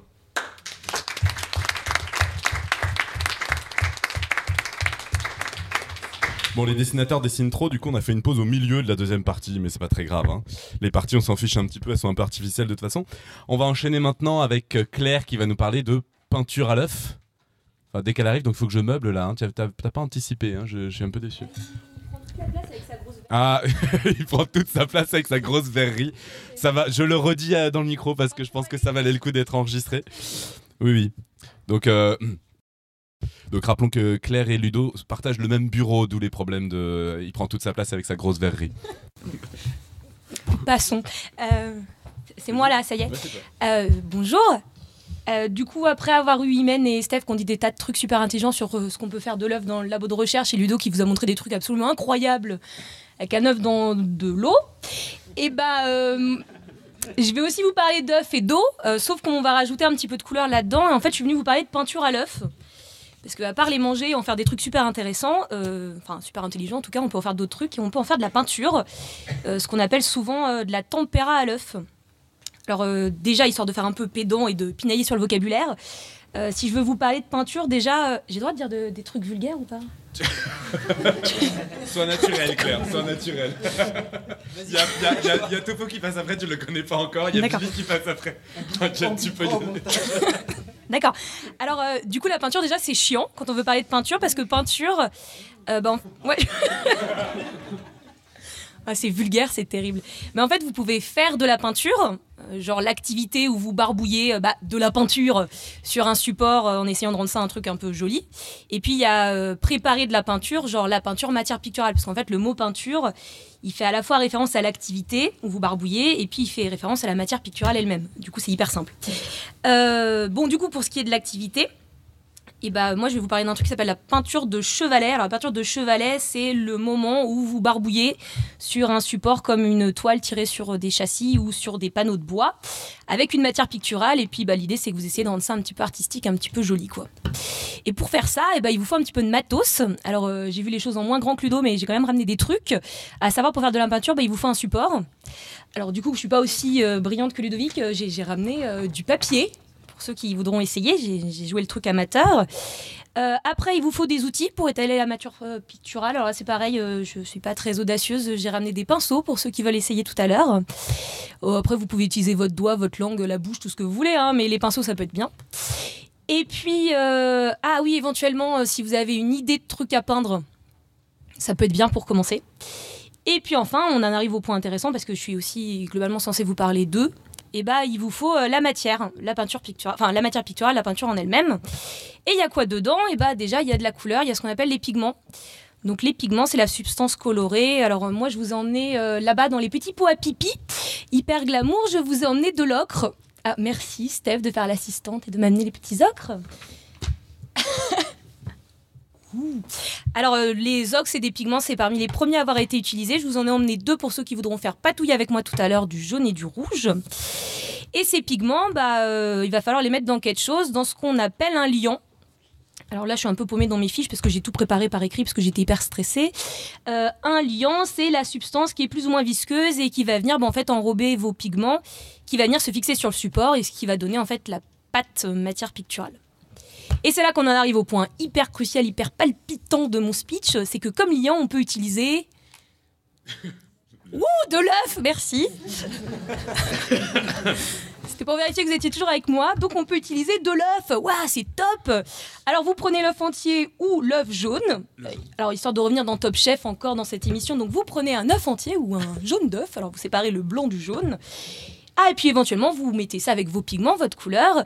Et puis, vous pouvez rajouter de l'eau. Alors, si Ludo veut bien me prêter un petit peu d'eau, euh, vous prenez de l'eau. Alors, l'eau, ça va nous servir de diluant. Diluant, c'est juste euh, le truc liquide qui va vous permettre de jouer sur la consistance de votre peinture et rendre ça plus ou moins sympa à travailler. Alors, une fois que vous avez votre pigment, votre diluant et puis votre. Merci. Personne n'a cassé les œufs, par contre. Et puis le jaune d'œuf. Et bah, vous pouvez commencer à patouiller votre peinture. Et cette peinture qu'on est en train de faire, et bah, c'est ce qui s'appelle la tempéra à l'œuf. Et c'est ce qu'on appelle une peinture en émulsion. Alors, je savais pas si euh, émulsion c'était clair pour tout le monde. En tout cas, c'est un truc qui est hyper apprécié chez les peintres. Euh, en gros, l'émulsion, et là j'ai pas besoin de mes fiches, en gros l'émulsion c'est euh, deux liquides qui se mélangent pas. Le truc le plus connu c'est quand même l'eau et l'huile. Vous prenez de l'eau et l'huile, si vous essayez de les mélanger, bah en fait ça se mélange pas très bien, ils sont pas miscibles et vous allez avoir l'un des deux liquides qui est euh, sous forme de petites gouttelettes dans l'autre. Et puis c'est un état qui est instable dans le temps, qui va tendre à évoluer vers la séparation des deux phases, enfin des deux liquides. Voilà, alors du coup pour stabiliser tout ça, on peut quand même mettre dans le mélange en plus des agents émulsifiants. Alors les agents émulsifiants, alors c'est là que je vais jouer ma chimiste avec plein de mots super euh, glamour compliqués. Les agents émulsifiants, en fait, c'est des petites molécules qui sont amphiphiles. C'est mignon. Euh, qui sont amphiphiles. Alors ça veut dire que cette molécule amphiphile, en fait, elle a une petite partie qui a plus d'affinité avec l'huile, et puis elle a une autre partie qui a plus d'affinité avec l'eau. Donc en fait, elle est capable de se mettre à la frontière entre les deux. Et ces petites molécules amphiphiles, ce qu'elles vont faire, c'est qu'elles vont venir se placer en fait à la surface des gouttes et elles vont venir stabiliser votre émulsion. Elles vont empêcher, enfin, elles vont empêcher les gouttes de se réunir entre elles et ça va vous stabiliser votre schmilblick, quoi. Je sais pas si je suis claire. Euh, et dans le jaune d'œuf, ce qui est carrément cool dans le jaune d'œuf, alors tout à l'heure on a parlé de la composition du jaune d'œuf, dans le jaune d'œuf il y a un tas de bazar, déjà il y a 50% d'eau dans le jaune d'œuf, et puis le reste, et eh ben en fait, ah, c'est marrant, il me manque une fiche. Ah ah oui, à part dans l'eau, dans le jaune d'œuf, vous avez, autre mot glamour, des triglycérides. Je sais pas si ça parle, les triglycérides. C'est le... Oh, merci euh, c'est le gras, les triglycérides. Et ces petits triglycérides, ce gras, en fait, dans le jaune d'œuf, il est euh, sous forme de petites doudelettes. oui, ça va, merci. Je sens qu'il y a un peu de foutage de gueule dans cette émission. Euh, j'aime bien avoir mon, mes post-it. Euh, qu'est-ce que je disais Ah ouais, les triglycérides, pardon. Euh, ils sont enrobés par des agents émulsifiants. En fait, le jaune d'œuf, et on en arrive au point quand même palpitant, c'est que le jaune d'œuf, il est bourré d'agents émulsifiants naturels, des protéines et puis des trucs qui s'appellent les phospholipides. Alors comme phospholipides, c'est pas glamour non plus comme nom, bah en fait on appelle ça des lécithines. Vous en avez peut-être déjà entendu parler, lécithines du jaune d'œuf.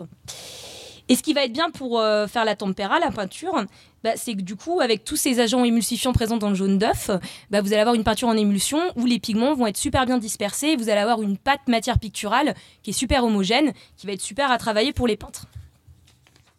Bref, c'est top quoi. Euh, du coup, c'est tellement top que c'est connu et ça a été utilisé depuis l'Antiquité, cette peinture à l'œuf, cette tempéra. Alors, son gros pic de popularité, histoire de faire un petit peu d'histoire aussi dans cette émission, il n'y a pas que les sciences dans la vie. Euh, l'histoire, c'est cool aussi. Elle a eu son pic de popularité au XIIIe, au XIVe siècle en Italie, chez des peintres qui s'appelaient en fait les primitifs italiens je dois parler super vite, pardon. Euh, les primitifs italiens, en fait, c'est des peintres qui étaient un petit peu les précurseurs de la Renaissance. Et ils aimaient bien utiliser la tempéra à l'œuf pour faire ce qu'on appelle des icônes. Les icônes, en gros, c'est les tableaux religieux qui sont peints sur des panneaux de bois. Alors si vous êtes un peu curieux d'art, j'ai quand même pensé à avoir un exemple de peinture, mais j'aurais été intelligente, je vous aurais fait un beau diapo comme les autres avec des avec des images. Euh, si vous êtes curieux, un tableau qui utilise la tempéra à l'œuf, c'est la Vierge à l'enfant, qui a été peint en 1470 par. Alors, pardon, je parle pas italien. Le mec s'appelait, ou la fille, je sais. Enfin, le peintre. Euh, bah, désolé, il s'appelle Libéral de Verona. Alors, euh, du coup, ça me. C'est un mec. D'accord, merci. C'est un mec. Ouais, peut-être des gens qui sont plus calés que moi. Le mec s'appelle Libéral, quoi. Moi, j'y peux rien.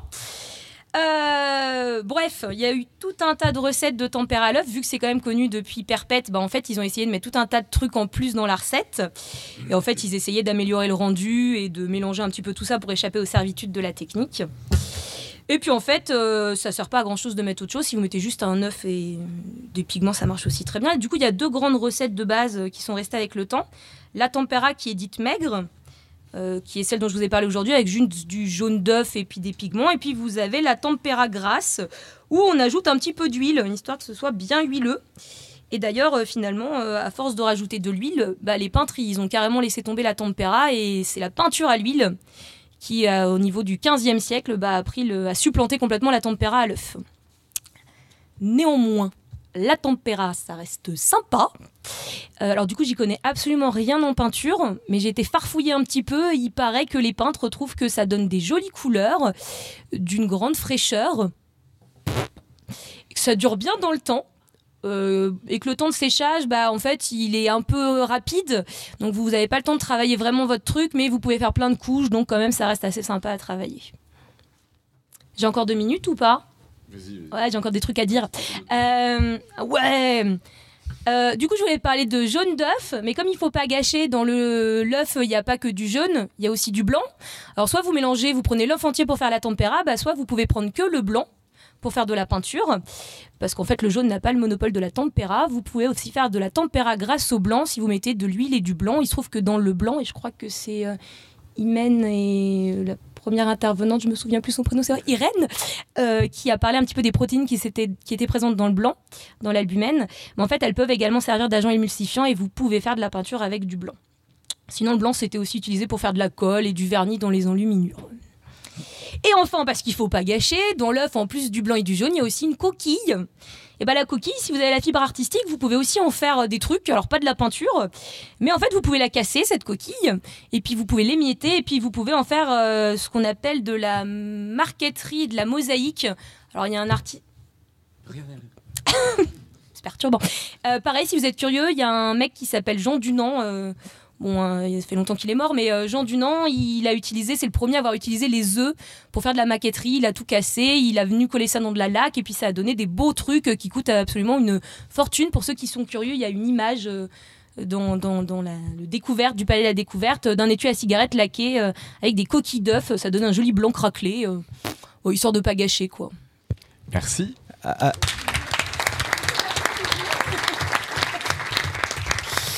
Attends Robin, juste euh, j'aimerais rebondir sur ce que tu as dit Claire parce que tu parlais du schmilblick et, et et donc du coup je, trouve que c'était fort à propos parce que pour ceux qui se souviennent de la blague de, de Coluche hein, qui disait à peu près ça, eh bien bonjour, le schmilblick est aujourd'hui à Cajar, petite ville de l'Aveyron. Je rappelle brièvement que nous savons déjà que le schmilblick est presque rond, qu'il contient du jaune, qu'il tient dans la main, qu'on peut le faire cuire de différentes façons et qu'un navigateur le faisait tenir debout.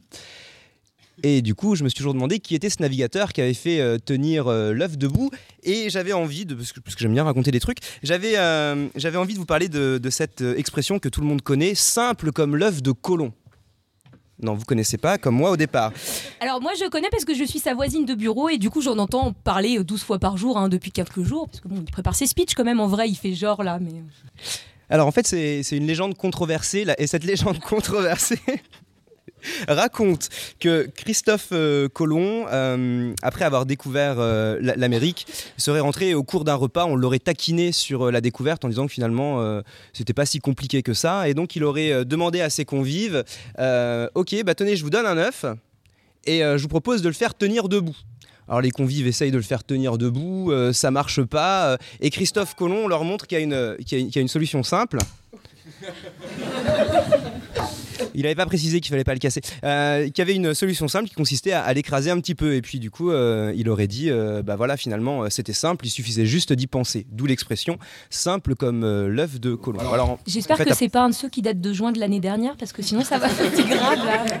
Non, c'est bon, il était, il était bien dense celui-là. Bon, alors l'histoire est controversée parce qu'il paraît que ce serait venu d'un- d'une autre personne avant. Bon, peu importe. En tout cas, voilà, j'avais envie de re- rebondir sur le schmilblick.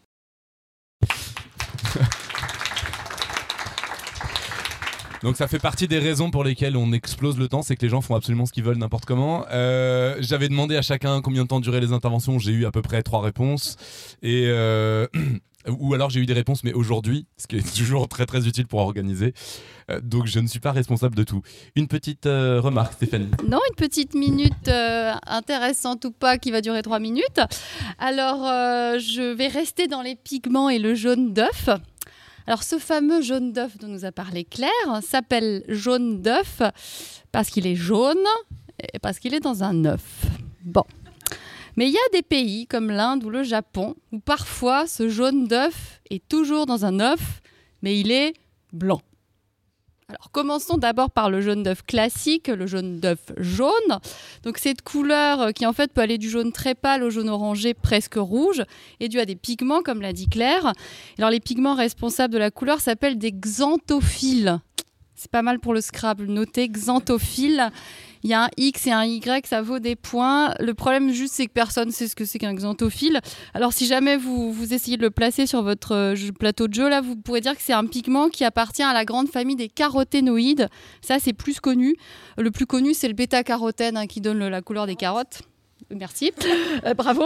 Un point pour euh, à ma gauche ici. C'est bien, c'est bien. Donc, les xanthophiles sont des caroténoïdes et l'intensité euh, de, la cou- de votre jaune d'œuf, là, ça dépend euh, de la concentration en xanthophiles qui, elle, dépend essentiellement de ce que la poule a mangé. Donc, si chez vous, vous avez une poule et que vous voulez obtenir des jaunes foncés, il faudra donner à manger à votre poule une alimentation riche en xanthophiles. Et pour ça, tester le maïs, les fleurs de souci ou bien les peaux d'orange. Ça contient plein de xanthophiles. En plus, ça, ça- nettoie, c'est pas, pas mal. Euh, voilà, donc ça, c'est pour faire des jaunes de jaunes. Maintenant, les Japonais, qui sont des gens euh, discrets et raffinés, ils ont décidé récemment de se lancer dans la production d'œufs entièrement blancs. Donc, si vous voulez faire comme eux, voici la recette. Donc, pour l'aspect extérieur, pour la coquille, pour qu'elle soit blanche, là, il faudra au départ prendre une poule euh, qui est prévue pour faire des œufs blancs. Parce que c'est génétique, c'est pas la nourriture qui va donner la couleur à la coquille, c'est génétiquement programmé. Donc vous allez acheter une poule qui fait des œufs, enfin des coquilles blanches. Alors après, pour l'intérieur, pour que le jaune soit blanc, là, bah, c'est facile. Vous prenez votre poule et vous lui donnez à manger du riz. Euh, blanc, c'est mieux. Euh, alors japonais, basmati, euh, ça marche pareil, hein, du moment que c'est du riz. Donc vous, vous lui donnez que ça. La poule, elle va manger du riz. Et du coup, alors au Japon, c'est vraiment fait pour de vrai, c'est pas une blague. Il y a des, des, des éleveurs qui font ça. Et ça marche bien, les consommateurs, ils sont contents, ils achètent ça. Je suis pas sûre qu'en France, ça marche parce que en Europe, on aime bien manger des œufs, enfin acheter des œufs bruns avec des coquilles brunes et des jaunes foncés parce que c'est un signe pour nous apparemment que la poule est en bonne santé et qu'il y a des bonnes qualités nutritionnelles dans l'œuf. Alors c'est pas forcément lié, mais psychologiquement ça nous rassure d'acheter des œufs euh, pas, pas blancs. Voilà.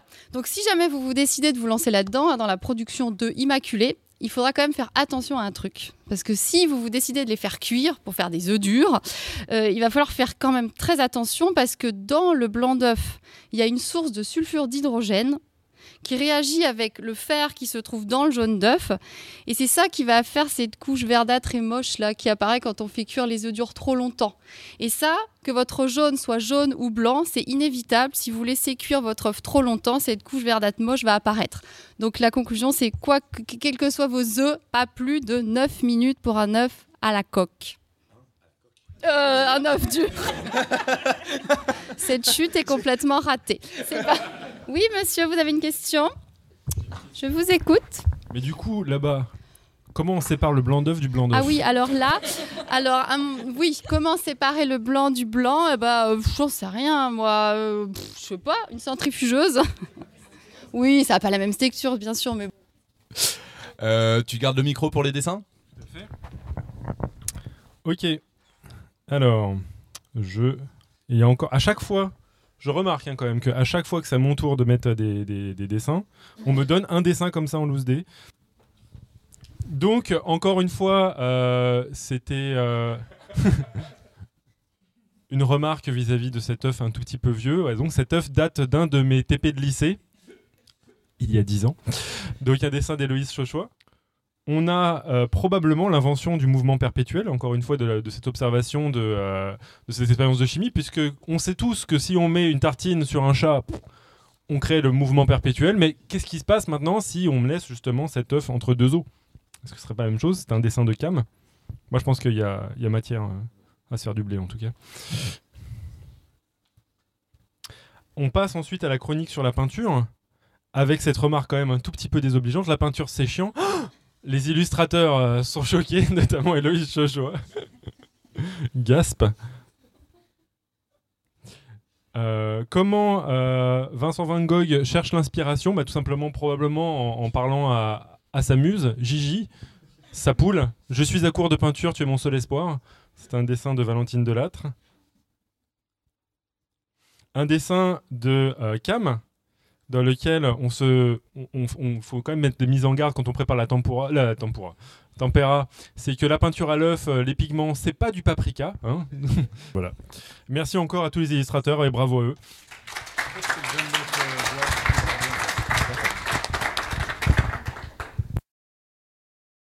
Et euh, donc, si, vous cherchez des exemples qui illustrent parfaitement le concept de dissonance cognitive, ils sont selon moi à trouver dans des considérations autour des aliments que nous ingurgitons. Difficile en effet de ne pas se sentir mal à l'aise quand on se met à bien réfléchir à ce qu'on réalise quand on boit un simple verre de lait de vache. Réfléchis-y. Hein? Qu'est-ce qu'on fait? Il y a plein d'autres exemples. hein. Lors d'une précédente émission euh, radio dessinée, je vous expliquais que le miel était tout de même le résultat de régurgitations successives entre abeilles. Et de son côté, Léo Grasset de la chaîne Dirty Biology n'hésite pas à rendre ignoble la consommation de fruits et de légumes, qu'il compare volontiers à la consommation d'ovaires mutants. Ce qui nous amène à la considération troublante du jour. Qu'est-ce qui se passe quand on mange un œuf à la coque? Qu'est-ce qu'on fait? Ben moi, je vais vous dire ce qui se passe. Nous mangeons un ovule. Nous enduisons nos mouillettes du contenu des menstrues de poule. Alors du coup, c'est dur de rester au ophage. Au ophage, c'est le nom savant pour dire qu'on aime les omelettes. hein. Quand on pense trop à ce qu'on mange. Personnellement, il fut un temps où je m'angoissais de trouver une tache de sang sur un jaune d'œuf, pensant qu'il pouvait s'agir d'un mini embryon, sans voir le paradoxe de ma consommation de nuggets de poulet quelques heures plus tôt. Ce qui est, ce qui est assez surprenant, c'est qu'on a réussi à me rassurer en m'expliquant que ces œufs n'étaient pas fécondés. Alors que si j'avais un petit peu creusé le sujet, j'aurais découvert que ces taches de sang proviennent de ruptures de vaisseaux sanguins de la paroi utérine de la poule, et ces petites gouttes de sang se collent au jaune pendant l'ovulation et restent ainsi jusqu'à ce qu'on brise l'œuf devant nos yeux ébahis. Et si vous avez un petit peu de chance, et si la poule a été chahutée pendant l'ovulation, ce ne sera pas seulement du sang, mais un petit peu de tissu utérin que vous retrouverez sur votre jaune. Miam donc, œufs fécondés, pas fécondés, de toute façon, ces, considérations sont totalement ignorées dans certains pays, comme les Philippines, où l'on déguste avidement les balus. C'est ces œufs fécondés de canards de 18 jours qui sont cuits à la vapeur dans leur coquille. Alors, est-ce que ça y est, je vous ai définitivement dé- complètement dégoûté de l'oophagie? Je regarde parce que moi, j'aime bien. Il paraît que c'est très bon. Bah voilà, voilà.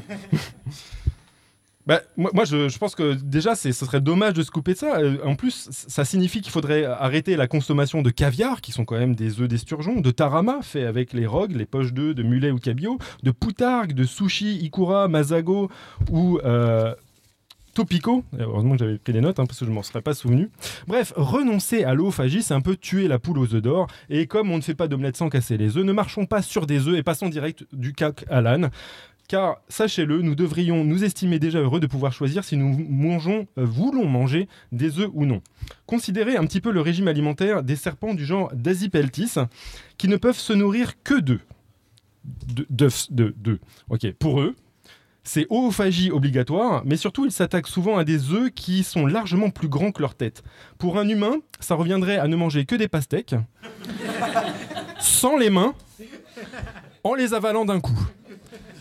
Et quand on voit une vidéo de ces serpents en train d'engloutir leurs immobiles mais gigantesques proies, on comprend rapidement le calvaire quand même. Et de nombreuses. J'adore les gifs animés, donc attendez, je me pousse un tout petit peu, ce serait dommage euh, de rater surtout l'image du bas. Euh, donc de nombreuses adaptations ont été acquises pour accompagner l'évolution de ces serpents et leur permettre euh, ces, ces prouesses d'ingurgitation.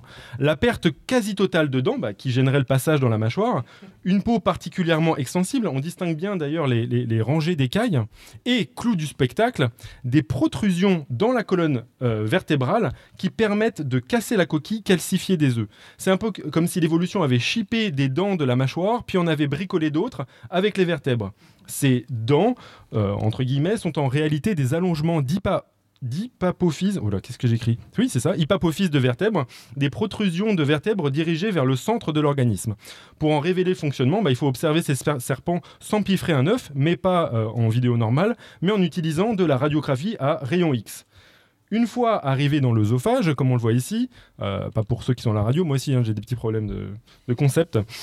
Donc euh, l'œuf est déplacé de gauche à droite par de puissants muscles pour être perforé par les ap- hypapophyses pointues, et le contenu de l'œuf ruisselle vers l'estomac, tandis que la coquille est régurgitée.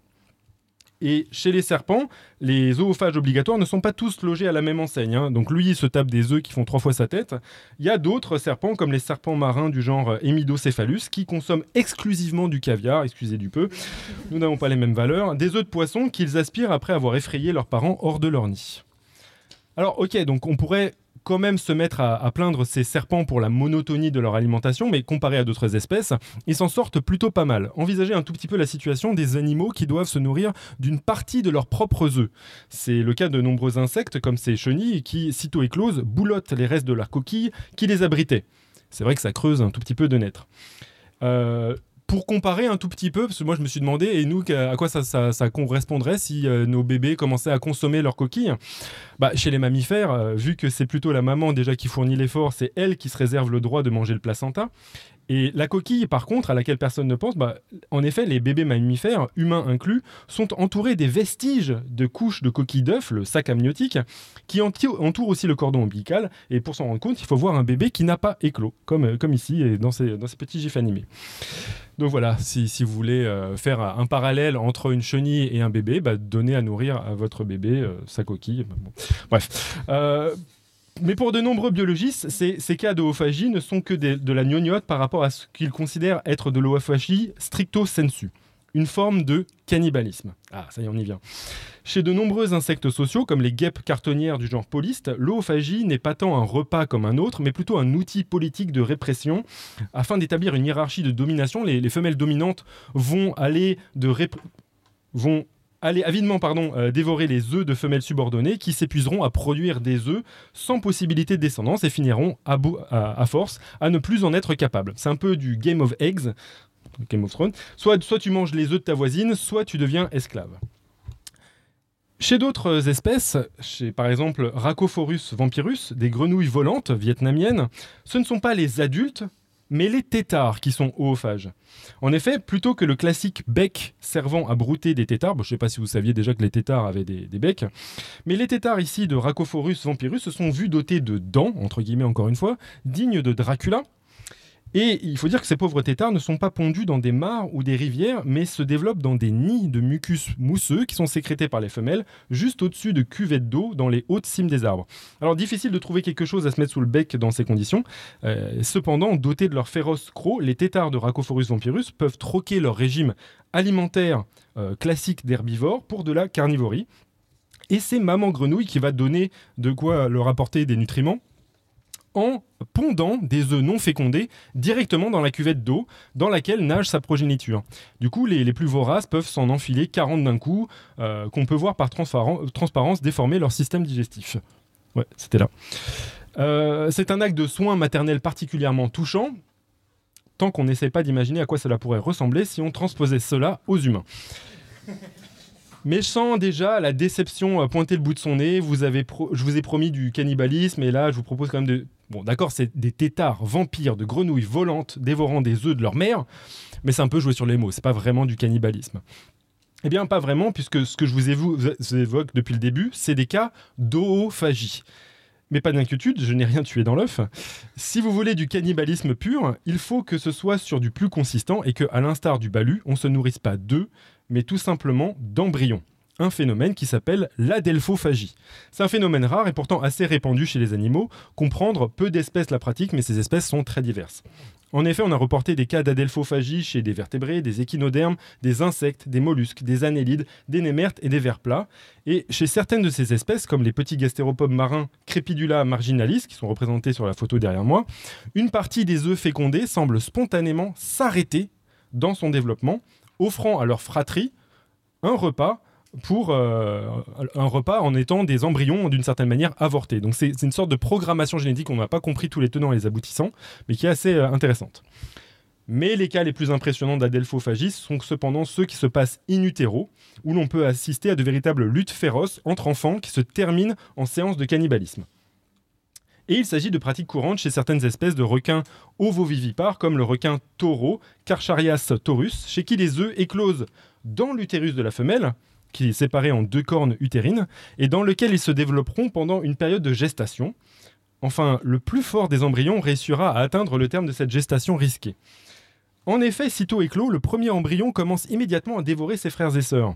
Ce comportement est si agressif et violent qu'un chercheur inspectant les cornes utérines d'un requin taureau femelle s'est fait mordre le doigt par un embryon de requin cherchant à cannibaliser ses frangins, frangines.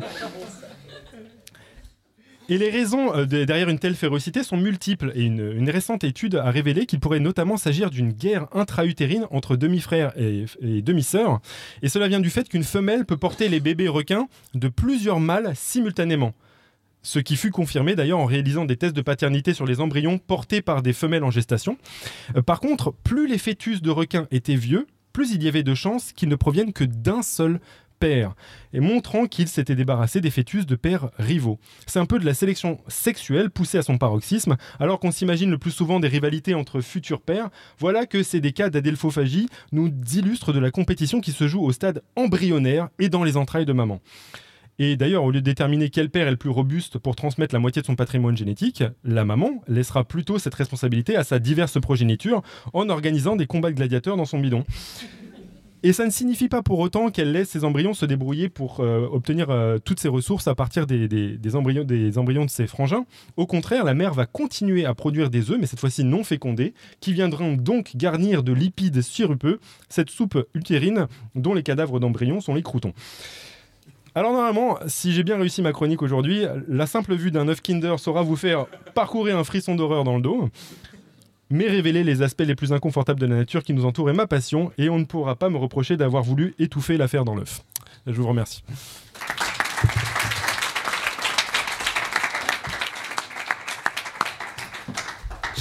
Voilà. Donc pour ceux qui ne connaissaient pas, c'est Topo. Voilà. Vous pouvez écouter toutes ces autres, euh, toutes ces autres interventions. C'est à peu près toujours euh, de ce niveau-là. Mais là, c'était, c'était pas mal quand même. hein. Ouais, ouais, ouais. C'était, il y avait du niveau là. Euh, bien. Alors je pense qu'on en est à une autre intervention de Stéphanie. Oui, c'est encore à moi. Alors cette fois-ci, je voudrais rendre hommage aux poules qui se donnent quand même beaucoup de mal pour nous faire tous ces œufs. Alors ces poules sont souvent perçues comme des animaux stupides qui passent leur temps à glousser, à courir partout et à picorer bêtement tout ce qu'on leur donne à manger. Et pourtant, ces pauvres poules sont des animaux intelligents, ça fait longtemps qu'on le sait, de nombreuses études scientifiques l'ont prouvé. Alors d'accord, elles ont un cerveau de la taille d'une noix, c'est assez petit, mais les poules et les coqs savent s'en servir. Si, si. Alors on sait par exemple depuis les années 50 que les, les poules et les coqs ont un répertoire de 24 cris différents qui leur permettent de communiquer avec leurs congénères. Donc par exemple, si un prédateur vient du ciel, une poule va faire pousser un cri que je ne vous imiterai pas là tout de suite. Et si jamais le prédateur vient du sol, le cri va être différent. Donc comme ça, les congénères, ils savent d'où euh, vient la panique. Enfin bref, comment paniquer quoi, où aller quoi. Euh, Sinon, alors une autre étude bah, un peu plus récente, ça c'est spécialement pour Robin, a montré que les poussins sont capables de compter. Oui, enfin bon. Alors, en gros, ils savent faire la différence entre un petit groupe de congénères et un gros groupe de congénères. Je suis pas sûre qu'ils arrivent à nous dire combien il y a de poussins dans chaque groupe. Ça, on, Ça fait la différence entre pas un et beaucoup, quoi. Ouais, c'est ça en gros. hein. Oui. Alors moi, mon étude préférée, enfin, c'est surtout le titre qui m'a bien plu. C'est une étude qui a été menée en 2004 par une équipe anglaise qui a voulu tester si le pou- les poules étaient capables de faire preuve de self-control. Yes. Oui, oui. Alors, comment est-ce que ces gens s'y sont pris? Bah, Ils ont pris des poules à qui ils ont appris à obtenir de la nourriture d'un distributeur en appuyant sur un bouton avec leurs pattes. Donc dans l'expérience, les poules avaient le choix entre deux boutons. Donc il faut imaginer une boîte, la poule elle rentre dans la boîte, en face d'elle il y a un distributeur qui est fermé et par terre il y a deux boutons différents. Et donc si la poule appuie sur le bouton de gauche, au bout de deux secondes le distributeur s'ouvre et là pendant trois secondes la poule peut aller picorer des graines. Si elle appuie sur le bouton de droite, le distributeur va rester longtemps. euh, Qu'est-ce que je dis là Il va rester plus longtemps ouvert, 22 secondes. Contre 3 secondes, c'est vachement mieux. La poule peut picorer plus longtemps. Mais dans ce cas-là, le, problème, parce qu'il y a un problème, c'est que le distributeur ne s'ouvre qu'après 6 secondes d'attente. Vous voyez le truc un peu? Alors, non, la poule ne peut pas appuyer sur les deux pédales, hein, euh, la première et la deuxième, dans ça, ça marche pas. Il faut qu'elle choisisse. Donc le choix cornélien qui est là, c'est ça, c'est est-ce que je me jette sur un peu de nourriture ou est-ce que je patiente pour en avoir un peu plus? Donc, cette étude très sérieuse, a- donc ça a montré quoi? Alors déjà, il a fallu un petit temps d'entraînement pour que les, les poules pigent le truc, mais au bout d'un moment, les chercheurs ont observé sur leurs euh, 10 poules que la plupart préféraient appuyer sur le bouton de droite et donc elles étaient capables d'attendre pour avoir beaucoup de nourriture. Elles sont peut-être droitières. Ça, l'étude est un peu courte, donc ça ne dit pas. Je pense qu'il y aura d'autres études à faire derrière. Bah, En clair tout un cas, sujet essentiel, le oui, self-control des poules. Le self-control. Donc ça nous montre que les poules ne sont pas idiotes, elles sont capables d'apprendre et donc elles sont capables de faire preuve de self-control. Alors bon, les, les- les gens qui ont fait ça, c'est des éthologues qui veulent, en fait, ils militent euh, pour qu'on fasse un peu attention à nos poulettes là quand on les met dans des dans des batteries, parce qu'en gros, ce qu'ils veulent montrer, c'est que les poules, elles sont pas figées dans le temps présent, mais qu'elles peuvent un peu anticiper. Donc ce serait sympa un peu de penser à leur bien-être. Et donc j'espère que maintenant que vous savez ça, la prochaine fois que vous mangerez euh, un poulet rôti, vous le regarderez différemment. Sinon, on va vraiment plus rien pouvoir manger. c'est un peu le résultat de toutes les émissions qu'on fait où ça peut parler bouffe. hein. C'est manger des carottes. D'accord, merci. Euh, on va passer à quelque chose de complètement différent là. hein. Tu demandais le, danger vient du- d'en haut ou d'en bas. Là, il vient d'en haut, puisqu'on va aller carrément dans la station spatiale internationale avec Johan.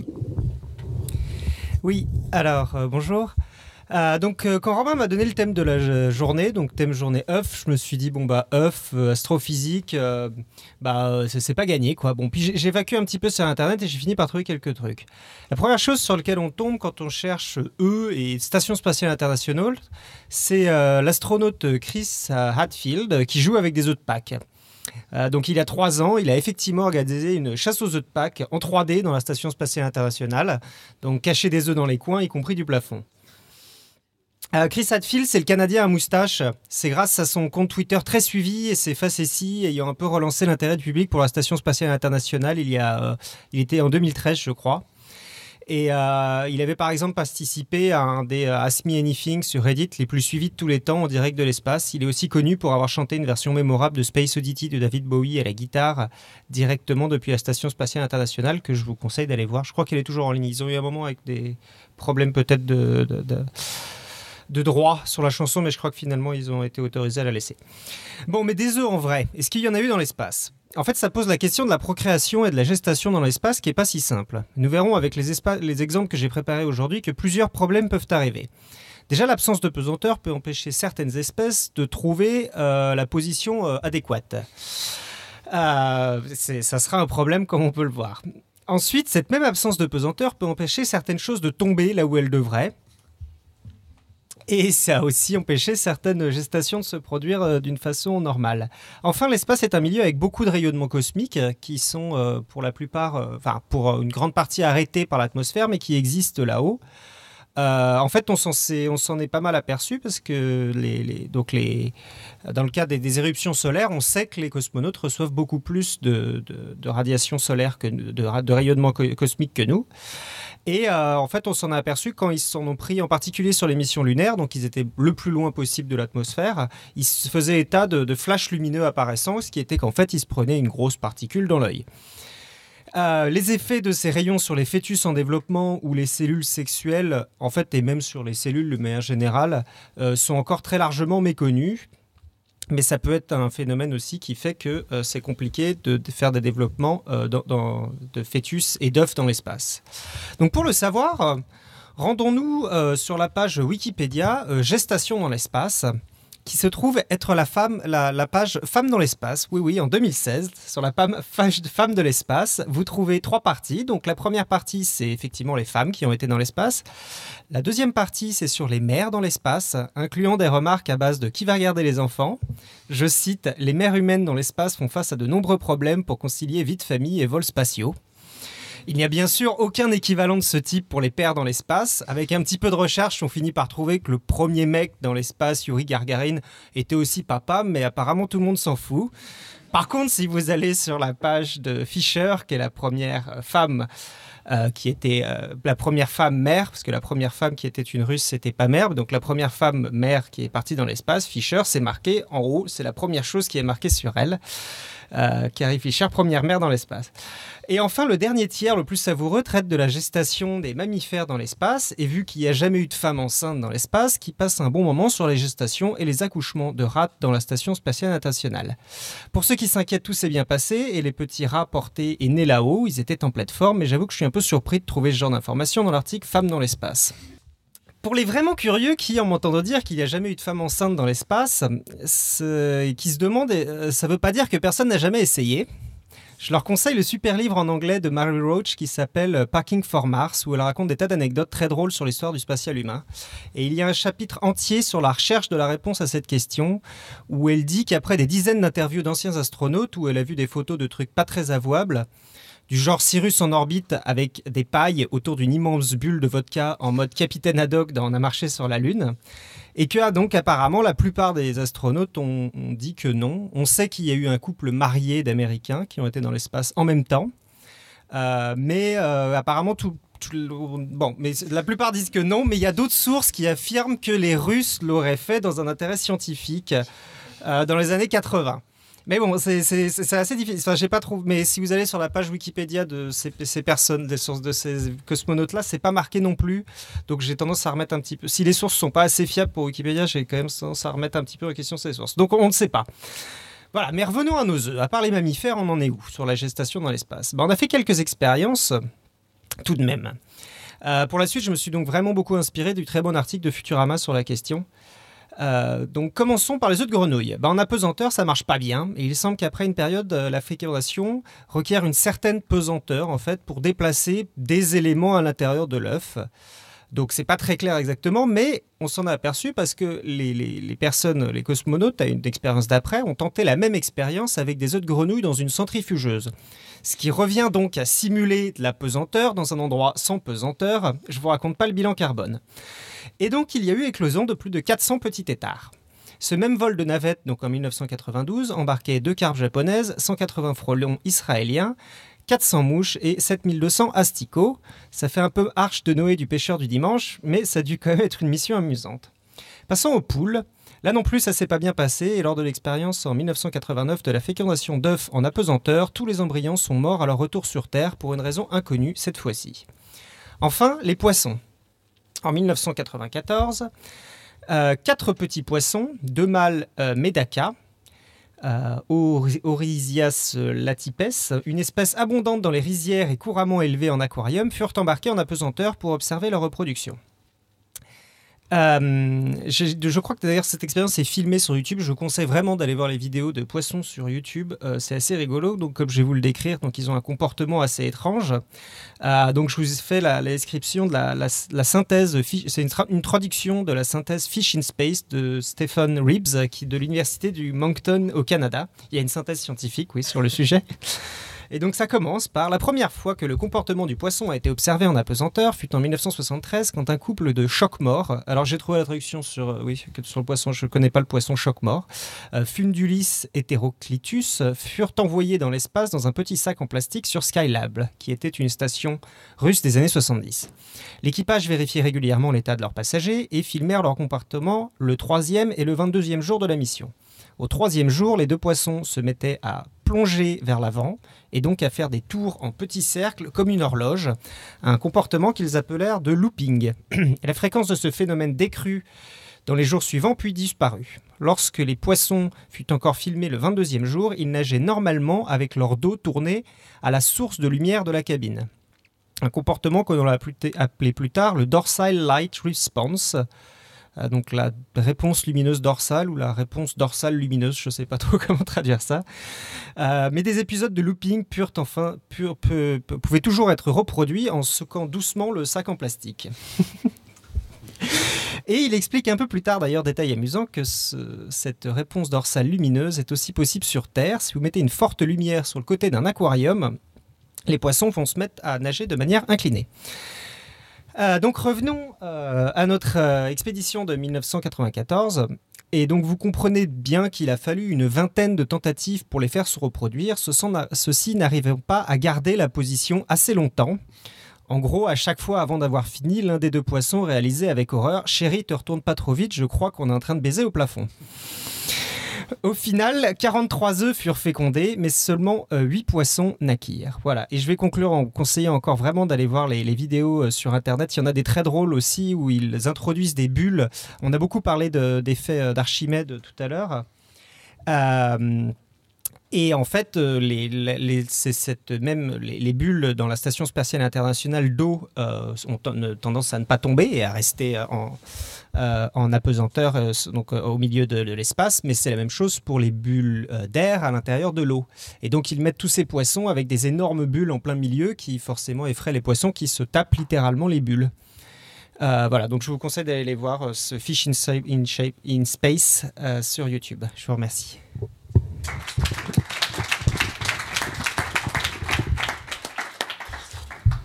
Merci. Euh, On va faire, vu qu'il y, a- y y une grosse production de dessins, on est obligé de faire plus de pauses dessins que prévu, donc euh, on, va, on va en faire une petite là tout de suite. Donc une remarque justement sur le fait que euh, les, les œufs étaient riches en caroténoïdes et visiblement les gens savaient que ça voulait dire carotte. Oui, merci. Un dessin de Héloïse. Une réaction sur euh, mon dossier sur les œufs, le fait qu'on pouvait trouver des traces de sang ou de tissu utérin dans, dans les œufs. Et ouais, c'est vrai que moi j'aime bien les, les œufs surprises. Donc Cam est en train de me représenter en train de secouer une poule. Parce que j'avais dit que c'était particulièrement les coules, les, les poules chahutées qui produisaient ce genre de, de défauts. Et euh, ensuite, Valentine Delattre montre que euh, c'est beaucoup mieux de ne pas avoir de dents pour être oophage, comme on l'a vu pour le, serpent. Donc, euh, elle nous représente une, euh, une, vieille dame, on va dire. oui, youpi, je vais devenir oophage. Hop. Le pitch de, des têtards vampires avait beaucoup plu à Héloïse. C'est l'histoire d'un tétard vampire cannibale, dragon, mi-ours, mi-scorpion et remi-ours. Et Hollywood achète. Euh, le terme adelphophagie sur lequel j'ai eu beaucoup de mal à, faire rire euh, Cam, adelphophagie, euh, hello it's me, et donc il y a quelqu'un qui est juste à côté qui fait slurp parce qu'il veut la manger. C'est voilà, quelqu'un qui est phage de Adèle. Et euh, les requins également ont eu leur petite réaction, notamment celle de Valentine. Bon alors, où sont passés Jean et Madeleine? J'ai eu un petit creux, répond le- l'embryon de requin. On a eu euh, un dessin de Inti qui montre que la science ruine tout depuis 1543. Et, euh, en effet, euh, attends, avant de manger cet œuf, laisse-moi te montrer quelques petites diapos. Ensuite, on passe justement sur la chronique de Johan sur notamment des poules qui pondraient des œufs dans l'espace. Pour couver des œufs dans l'espace, ça doit assez compliqué. Du coup, Cam les représente à plusieurs. on se met à plusieurs pour les protéger. Et enfin, le fish looping illustré par Héloïse Chochois. Et voilà, merci encore. Bravo. Merci.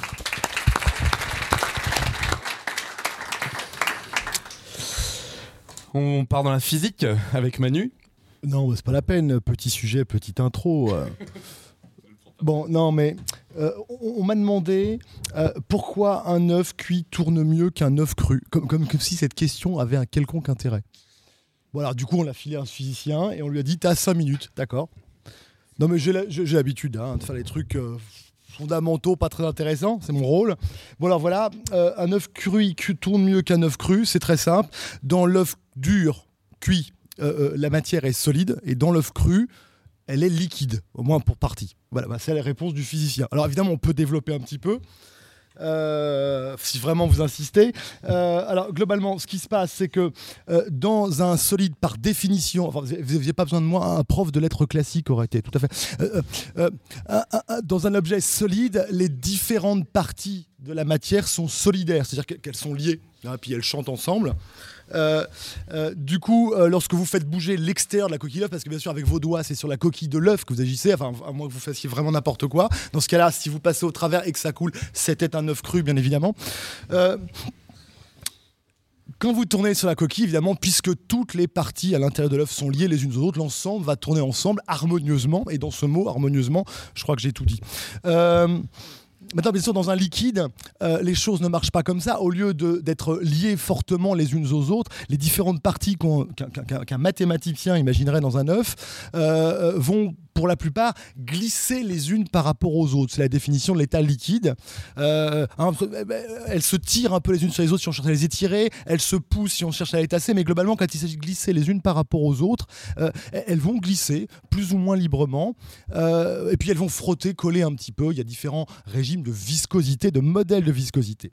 Et alors, voilà euh, comment on trouve ces tests que je n'ai pas besoin de vous évoquer, si, de vous montrer. Non, allez sur Internet, il y a 30 milliards de, vidéos sur différents trucs. Vous les verrez toutes euh, euh, qui montrent que globalement, il y a trois grands types d'expériences qui visent à montrer que dans l'œuf cru, c'est liquide, comme si vous ne le saviez pas déjà. Ah, Le, plus beau étant quand même hein, magnifique expérience d'optique, celle qui consiste à faire passer de la lumière au travers de la coquille d'œuf pour voir que l'œuf, le blanc d'œuf transparent reste transparent même avec la coquille. Alors que lorsque l'œuf est dur, bien sûr, euh, le blanc d'œuf est, est plus transparent. Enfin, en cassant l'œuf, vous l'auriez su aussi.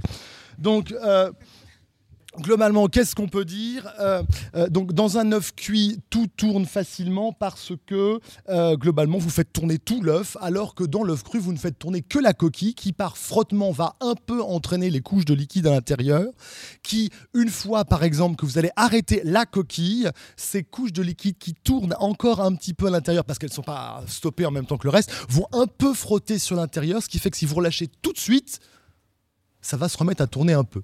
Alors, comme vous le voyez, je reste très évasive, euh, évasif, très peu précis, parce que globalement, ces expériences sont très peu précises. hein. Si vous cherchez euh, à, le faire deux fois, typiquement, c'est le genre de phénomène pas très bien reproductible. Ah, globalement, ça va marcher si vous l'avez déjà testé avec des œufs que vous connaissez, euh, ceux de la marque que vous préférez, et que vous savez comment se comporte un œuf cru un œuf cuit. Bon, ça marche à peu près, globalement, mais quand on cherche à demander à quelqu'un d'un peu précis, comme un mathématicien, comment on calcule les équations du mouvement de la chose, alors là, ça devient intéressant. Ça devient intéressant parce que globalement, euh, pour un œuf solide, déjà, les matheux qui viennent déjà au secours des physiciens, parce que vous savez ce que c'est qu'un physicien, c'est d'abord un mauvais matheux avec un peu de sens pratique, ce qu'il sauve. Euh, euh, les matheux euh, s'en sortent pas bien. hein. Du, du- à cette, euh, cette expérience très très connue qu'on fait avec des œufs durs et impossible avec faire des œufs crus, parce que je vous rappelle, dans l'œuf cru, la matière est liquide. Globalement, quand on dit que la matière est liquide, pour un physicien, un mathématicien, ça veut dire la chose suivante. Dans un solide, les trucs sont connus depuis longtemps. On a, sorti sans les matheux. D'ailleurs, on faisait les maths nous-mêmes à l'époque. Du coup, globalement, les équations sont pas connues. On devrait pouvoir s'en sortir, sauf questions très compliquées, genre la rotation de l'œuf, voir un, un, mathématicien à ce moment-là. Euh, pour la mécanique des fluides, euh, c'est encore plus simple, c'est, c'est horriblement compliqué. Pour savoir une quelconque idée de ce qui va être le phénomène important là-dedans, il faut calculer des nombres compliqués, aller voir directement les mathématiciens. Enfin, on en arrive là. Euh, pour expliquer ce problème ah, très connu, hein, avec un problème de comptoir normalement, qu'on réussit ou pas, ça dépend du niveau de sens pratique. Je suis plutôt un physicien théoricien. Si on fait tourner suffisamment vite un œuf d'une soixantaine de grammes, si on prend mon collègue chimiste qui a fait de la physique tout à l'heure, euh, d'à peu près euh, 6 cm de haut et 4 cm et demi de diamètre, si j'en crois mon pied à coulisses, on peut se fier à un pied à coulisses. Euh, bah, globalement, si ça tourne à à peu près euh, 11 tours par seconde, je devrais arriver à le faire. Sinon, c'est impossible euh, pour des raisons, alors là, très physiques pour le coup, hein, des, notions, très générales, très simples. Euh, cet œuf, si je ne lui donne pas de l'énergie, il ne va pas en fabriquer tout seul. Plus un œuf monte, plus il a d'énergie. La preuve, c'est que lorsque vous l'avez monté suffisamment, il peut retomber et donc prendre de la vitesse. La même chose que vous feriez en travaillant. Tout ça, c'est l'énergie. Et donc, dans ces conditions, si vous le faites tourner suffisamment vite, l'œuf peut continuer à perdre de l'énergie tout en montant, c'est-à-dire en faisant s'élever la partie haute de l'œuf. hein. Comme ça, il est plus bas que comme ça. Je crois que jusque-là, vous suivez la physique. Et globalement, s'il tourne assez vite, il va pouvoir continuer à perdre de l'énergie tout en montant. Voilà, alors ça, c'est un truc très très physique. hein. Bon, c'est de- des maths hein, pour le détail. Euh, globalement, euh, voilà, si on le réussit bien, l'œuf se redresse. Voilà. non, mais je, voilà. Donc, euh, l'intérêt principal de la chose, c'est que c'est une expérience scientifique relativement bien reproductible. Un truc très intéressant, c'est que ça marche euh, si l'œuf est vide. Un, certain Nikola Tesla s'est amusé à, faire ça avec un, moteur électromagnétique sur un œuf en cuivre. C'est rigolo. Ça marche donc même si l'œuf est vide. Enfin, bref, pour répondre à cette question, pourquoi un œuf cuit tourne mieux qu'un œuf cru Le but est simple. hein. Euh, pourquoi C'est pour faire travailler, faire travailler les mathématiciens. Parce qu'à force de travailler à tout n'importe quoi, ils se demandent à quel sujet ils peuvent bien travailler, quel sujet totalement inutile. Alors, le rôle des physiciens dans tout ça, pourquoi est-ce qu'on m'a invité Ben, euh, Le mathématicien, pour produire, il faut bien qu'il mange. Et il vaut mieux qu'il mange des œufs frais. Or, euh, il se trouve qu'à une époque, euh, pour savoir si, pour conserver ces aliments et qu'ils ne soient pas empoisonnés, on, on les faisait durcir parce qu'ils se faire beaucoup plus longtemps durs que, crus. hein. Euh, et, du coup, bah, on avait des, des- paniers d'œufs crus et puis des paniers d'œufs durs déjà préparés. Et lorsqu'on n'était pas du tout scientifique, c'est-à-dire qu'on n'avait pas cette règle élémentaire qui est de proprement étiqueter ces échantillons, on arrivait de se mélanger. Euh, et puis voilà, les physiciens sont intervenus un petit peu avant. Voilà ce qu'on a fait. On, on- a découvert que lorsque on décomprimait un gaz, c'est-à-dire qu'on lui donnait plus de place sans le laisser le temps de réchauffer, il refroidissait. Qu'on pouvait du coup, avec un moteur et un système de piston, alors ça, ça concerne des, techniciens, hein, des mécaniciens, un doigt plein de graisse, c'est pas, pas notre sujet. Euh, si on trouve une forme géométrique intéressante qui permet de faire marcher deux bielles à des moments différents, bien synchronisés, on devrait arriver à faire ce qu'on appelle un moteur Stirling, c'est-à-dire faire un truc qui va faire se réchauffer du gaz contre l'air extérieur, par exemple, et puis après le décomprimer. Euh, après, une fois qu'il est décomprimé, qu'il a refroidi, euh, allez le mettre en contact avec l'intérieur de votre frigo, parce que c'est comme ça que ça s'appelle, euh, qui va donc, dont la température va donc refroidir, et puis on va le recomprimer pour faire revenir au début, le tout permettant donc de fabriquer un frigo qui va donc permettre de conserver ses œufs au frais, d'où le nom œuf frais qu'on donne régulièrement à l'œuf cru, ce qui va permettre de faire en sorte que la technique pour savoir si un œuf est dur ou frais est très simple. Si il est frais, tout juste sorti de votre frigo, il est cru. S'il est encore tiède, d'être passé dans l'eau bouillante, c'est que vous l'avez fait bouillir. Voilà, voilà le rôle essentiel des physiciens pour simplifier les questions difficiles. Merci les physiciens. Je suis en train de dire que vous servez à quelque chose en fait. C'est. Bon, on va passer à Billy, la dernière grosse intervention avant la, avant la, fameuse réponse hein, à la question de l'œuf et de la poule. D'accord. Donc moi, ma question qui est essentielle, c'est pourquoi l'homme ne pond pas d'œufs. Alors ça peut surprendre comme question, et puis on, peut se demander pourquoi une personne, d'un seul coup, s'interroge là-dessus. Alors moi, c'était très simple, je vais vous raconter un peu ma vie, je suis désolée, ça va juste durer trois minutes. Euh, il y a quatre mois, euh, j'ai mon conjoint qui s'est dit qu'on allait s'initier au yoga. Donc il m'a dit, tu vas voir, on a une, on a une nouvelle posture, mets-toi toute nue, et, euh, et puis moi, je vais me mettre là comme ça, tu vois. Non, non, t'inquiète pas, je me frotte un peu. hein. Ça s'appelle la posture de RSNP, relation sexuelle non protégée. Ça, j'ai compris ça après. Et, euh, et puis depuis, après, on continue en fait cette sorte de méditation euh, qui permet de s'interroger sur de nombreux sujets de la vie. Et là, la méditation se poursuit depuis à peu près 4 mois, tous les matins, la tête devant mes cuvettes de toilette. Donc j'ai le temps de m'interroger sur des sujets très intéressants. Du coup, pourquoi l'homme ne pond pas d'œufs plutôt que la femme se tape un placenta Voilà, voilà comment ça a commencé toute cette petite histoire. Mais en dehors de cette considération philosophique, comment on en arrive à se poser cette question Euh, Je voudrais revenir sur l'intitulé même de cette question. Euh, je suis assez énervée de devoir poser les questions. Ces termes, pourquoi l'homme L'homme, avec un grand H, ne pond pas d'œufs, alors qu'on sait très bien que si l'espèce humaine un jour pondait, de- pondrait des œufs, c'est encore la femelle qui va s'y coller. Et je suis quand même obligée de dire l'homme au lieu de parler de la femme ou pour, et de dire l'homme pour l'espèce humaine. Mais passons. Euh, je pense que je ne suis pas la première à me poser cette question malgré tout, puisqu'on voit que certains peintres détournent euh, les images. C'est la diapo suivante. Voilà. Et on voit que même si on pond des œufs, bah, les attributs qui servent à l'allaitement, donc normalement quand on a des œufs, euh, sont, sont représentés. Et même sont, et c'est quand même la femme qui se colle la, couvade, quoi. Donc, euh, donc je ne suis pas la seule à avoir ce genre de pensée. Ça se poursuit. Alors on peut voir des aspects plus positifs si jamais euh, on devait pondre des œufs. C'est la diapo suivante, une autre représentation. Ouais, là j'avoue que ça donne un peu plus envie. Euh, on pond des œufs, puis après il y a, y a y a des jeunes femmes qui vont s'en occuper pour faire le babysitting. Bon, du point de vue de la jeune femme, ça peut être un peu moins sympa. Je crois que ça a aussi été représenté. Voilà, c'est vrai que ça, peut paraître un peu ennuyeux, euh, surtout quand on voit la taille de l'œuf en question. On se dit finalement, est-ce qu'on n'est pas mieux loti actuellement? Je ne sais pas, c'est un point qui reste à déterminer. Ça peut être intéressant. Donc, euh, il il y a des gens qui vont me dire, mais pourquoi nous ne pondons pas d'œufs C'est évident, parce que nous sommes des mammifères. Donc, euh, les mammifères, c'est quand même un gros bordel, faut le savoir. Si on pense qu'on a répondu à tout quand on dit, oui, ceux qui pondent des œufs, ce sont vraiment ceux-là, et puis les mammifères, ils pondent pas d'œufs. Mais en fait, c'est pas tout à fait vrai, parce qu'il y a certains mammifères, ils font des trucs un peu bizarres, ils font des trucs qui sont un peu des œufs. Et puis, parmi ceux qui normalement ne euh, pondent des œufs, ben, il y en a quand même qui font des placentas. Et ben, c'est le bazar. On va essayer juste retrouver un petit peu au cours de l'évolution comment ça marche. Alors, actuellement, voilà, vous voyez, il y a trois grands types. Enfin, ça va être un peu plus compliqué que ça. Vous connaissez tous les mammifères actuels. Donc les mammifères actuels, euh, eh ben, ils sont comme nous, c'est-à-dire qu'ils ont un placenta, ils vont accoucher d'un bébé, ensuite ils vont l'allaiter avec leurs mamelles, et normalement on est pourvu de poils. Mais après, il y en a qui sont assez proches, qui s'appellent les marsupiaux. Alors les marsupiaux, eux, ils vont, euh, ils vont, ils vont accoucher d'un fœtus qui va rester à l'abri dans une poche et qui va se nourrir du lait dans une poche. Donc il y a l'allaitement, il n'y a pas de coquille d'œuf, mais c'est pas tout à fait comme ce qu'on appelle les vrais mammifères. On appelle vrais mammifères nous, en fait, parce que nous, on est toujours vrai quelque chose. hein. D'accord Et puis les troisièmes, c'est vraiment ceux qui ont décidé de foutre le bordel dans ce groupe-là. Euh, bon, il y en a plus beaucoup, ce sont les monotrèmes. Alors les monotrèmes, eux, pondent des œufs, mais ils ont quand même du lait. hein, parce que les petits vont euh, prendre le lait parmi les poils, ça va sointer, mais ils n'ont pas de mamelles. Donc vous voyez, ça commence à devenir un peu plus compliqué. Qu'est-ce que c'est qu'un mammifère, qu'est-ce que ça n'est pas?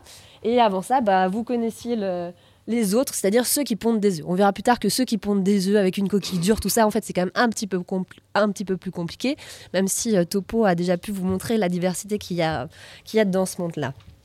Donc, moi, ce qui va m'intéresser aujourd'hui, c'est comment est-ce qu'on est passé d'ancêtres qui pondaient tous des œufs bien durs, avec une coquille bien solide, à nous, aujourd'hui, qui devons tenir pendant 9 mois avec un placenta.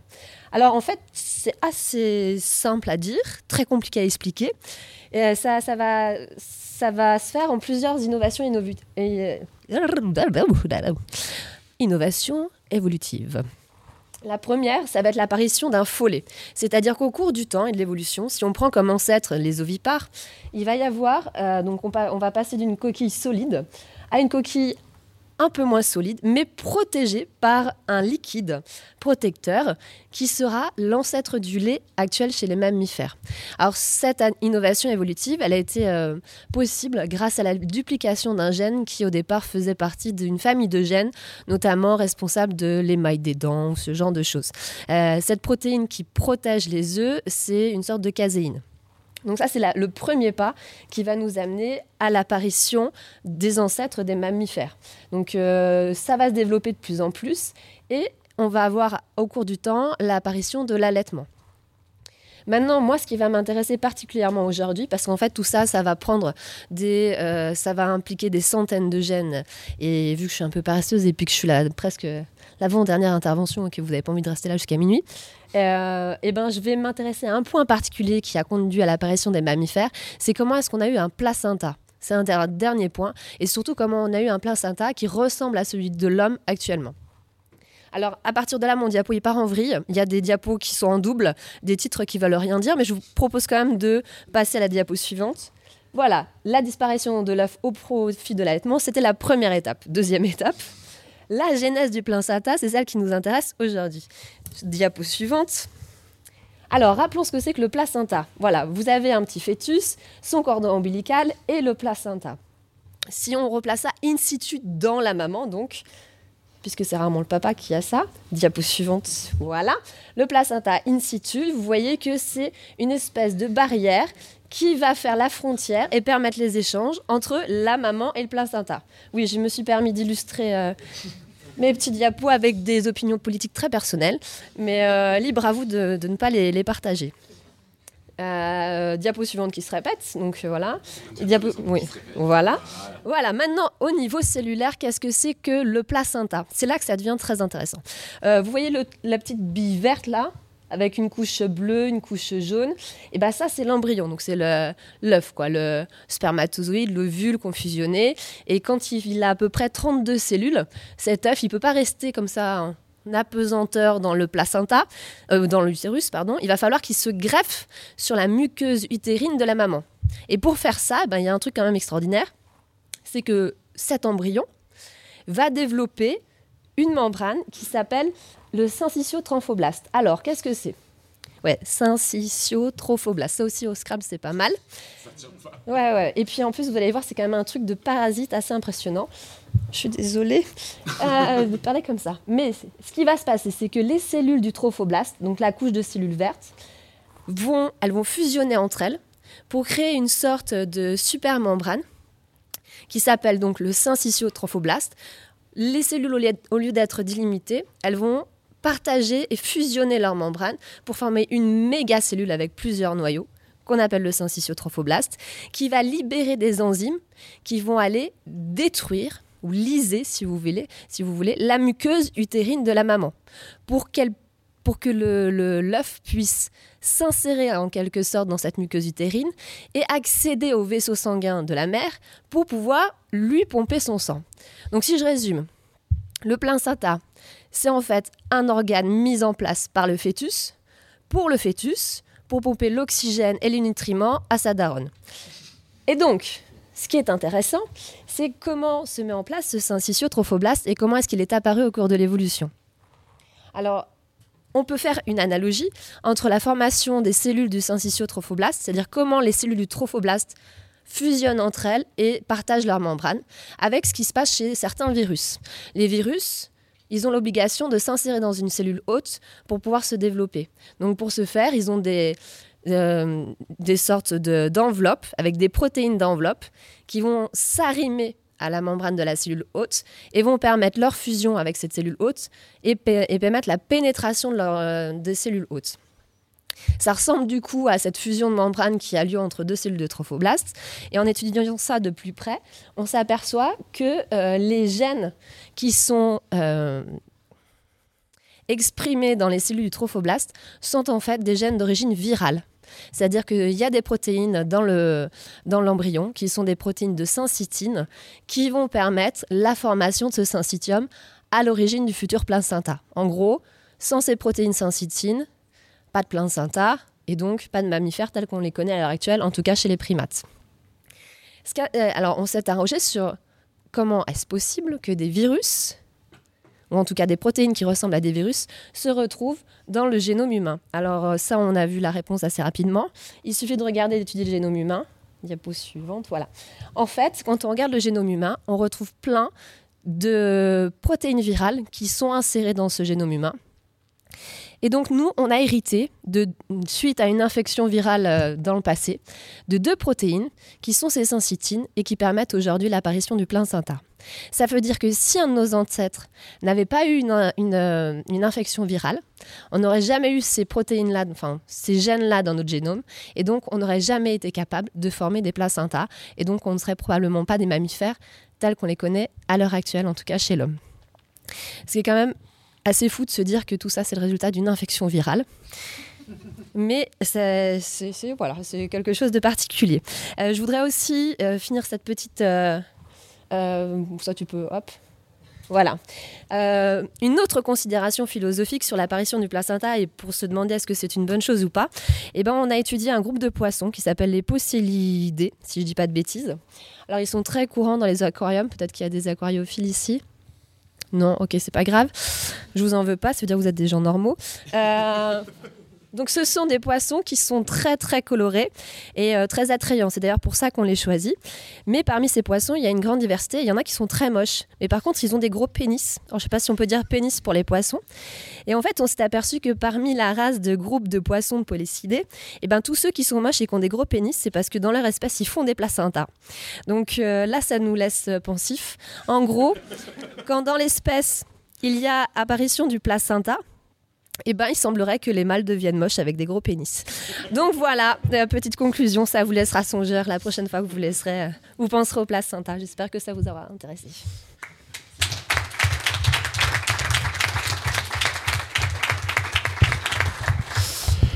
Bien, merci pour cette annonce euh, sous une forme inattendue. Euh, bien, bah, je pense que voilà, hein, il est maintenant temps de répondre à la question qui de l'œuf ou de la poule est arrivé en premier? Est-ce qu'il y a une réponse scientifique? Oui, oui, oui. Il y a une réponse scientifique. Donc ma tâche est compliquée à finir, euh, finir par ça. Donc je vais vous présenter donc les résultats d'une étude très sérieuse qui a été menée aux États-Unis par Madame Alice Sherrill Caswell, bon, je sais pas trop comment ça se dit, et qui apporte enfin une réponse à cette épineuse question. Donc qui est arrivé en premier, l'œuf ou la poule? Alors comment elle a fait? Qu'est-ce qui, comment elle s'y est prise? Ben, Elle a commencé par prendre un œuf et une poule. Et avec ça, elle est allée à un bureau de poste. Là, avec l'aide du personnel très compétent, c'est ce qu'elle dit dans son, rapport, compétent mais un peu surpris, euh, elle a posté les deux objets de son étude dans deux colis séparés. Alors elle a eu l'ingénieuse idée de les envoyer dans un second bureau de poste ouvert 24 heures sur 24, ça c'est important. Alors ce bureau de poste se situe euh, le deuxième à New York, euh, à plus de 300 km du point de départ. Alors une fois que le- les deux colis étaient bien envoyés, postés, voilà, euh, les gens s'en sont occupés. Donc Madame Sherrill s'est rendue par ses propres moyens et non pas par un colis postal à ce deuxième bureau de poste et en expérimentatrice consciencieuse, elle a patiemment attendu l'arrivée de ces colis. Alors, l'œuf et la poule ont été postés le même jour, un lundi à 9h40 du matin. La chercheuse, elle, est arrivée au bureau de poste de New York ce même lundi dans l'après-midi, mais heureusement, rien n'était encore arrivé. Bon, le lendemain matin, rien non plus dans le bureau de poste. Ce n'est que le mercredi, suivant le, trois jours après, le mercredi matin, à 10h31, que le premier colis est arrivé. Et qui avait-il dedans hein? Vous avez envie de savoir hein? Ben, je vous le dirai pas. Si. Pas tout de suite. On faire un sondage d'abord. Qui pense que c'est l'œuf qui est arrivé en premier? Levez la main, s'il vous plaît. Ah oui, oui, oui, oui, la poule est vivante. La poule est tr- Ah oui, pas- euh, oui, la, la poule est vivante. Oui, oui, la poule est vivante et elle n'a souffert, pas souffert du tout. Tout, tout. Ah non, parfait. Non, le colis de la poule est plus grand que le colis de l'œuf. L'œuf était acheté au magasin et la poule était. Ça fausse un peu l'expérience quand même. hein, je- C'est pas, je- c'est pas moi qui ai fait l'expérience, ça. Alors, qui vote pour l'œuf? Un, ouais, bon, quelques personnes. Ouais, la moitié, on va dire. Qui vote pour la poule L'autre moitié Bon, d'accord. Alors, c'est les derniers qui ont gagné. C'est la poule qui est arrivée en premier. Elle est arrivée donc à 10h31 et l'œuf n'est arrivé que 11h et 6 minutes plus tard. Alors oui, oui, oui, je suis d'accord, on peut émettre quelques réserves sur, ce résultat. Déjà, peut-être que la chercheuse aurait pu faire plusieurs fois l'expérience pour avoir un résultat euh, statistiquement fiable.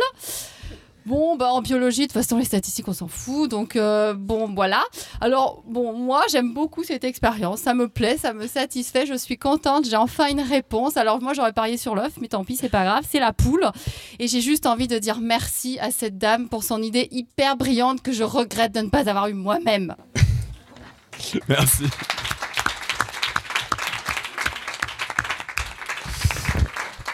Bon, avant d'arrêter cette émission qui donc est en train de durer trois fois plus de temps que prévu. Ah, il y avait une question, il y avait des questions. Attends, attends, attends, attends. Bah.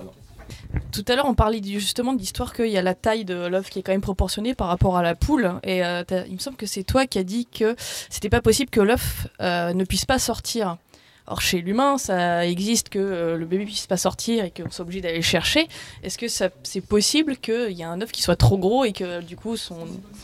La césarienne chez la poule. À c'est partir- Ah non, mais c'est que du ouais. coup elle meurt parce qu'il reste bloqué. À partir du moment où le ça. kiwi arrive à pondre son œuf, euh, Voilà un dessin pour illustrer euh, par euh, Valentine Delattre ce qui se passe quand on fait, on fait l'utilisation d'un- d'une centrifugeuse pour voir si ça se passe pareil dans l'espace des œufs de, de grenouilles. Il n'y a plus qu'à mettre les grenouilles dans la centrifugeuse et quelqu'un qui dit c'est pas une centrifugeuse, c'est le mixeur. Péripétie dans la station spatiale internationale. Ok, donc ça c'était en réaction à la chronique de Johan. Moi ça m'a fait rire. Mais bon, vu que personne rigole.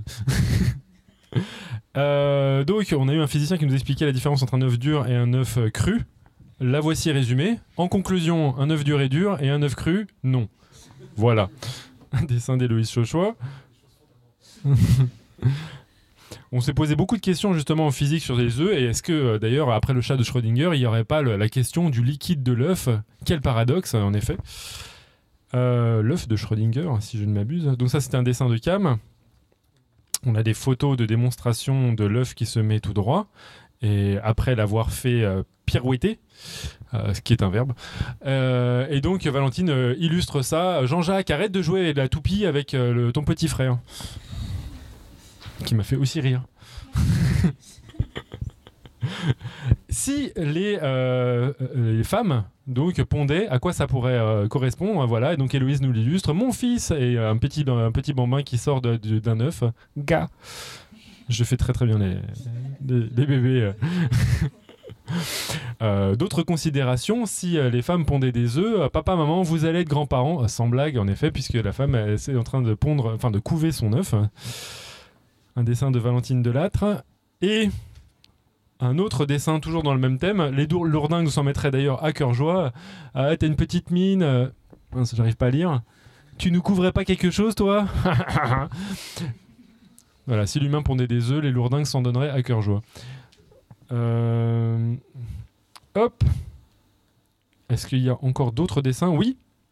Voici un dessin illustrant justement cette fameuse fa- fa- fâcheuse euh, habitude que les humains euh, euh, infectés par des virus attrapent d'autres caractéristiques. Qu'est-ce qui t'arrive? Bah je sais pas, j'ai chopé une griffe et paf, enfin une grippe et paf.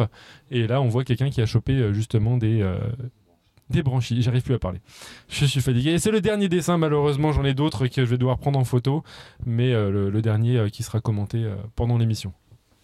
Et mer- remercions merci. encore une Oui, fois oui, et oui. applaudissons les illustrateurs.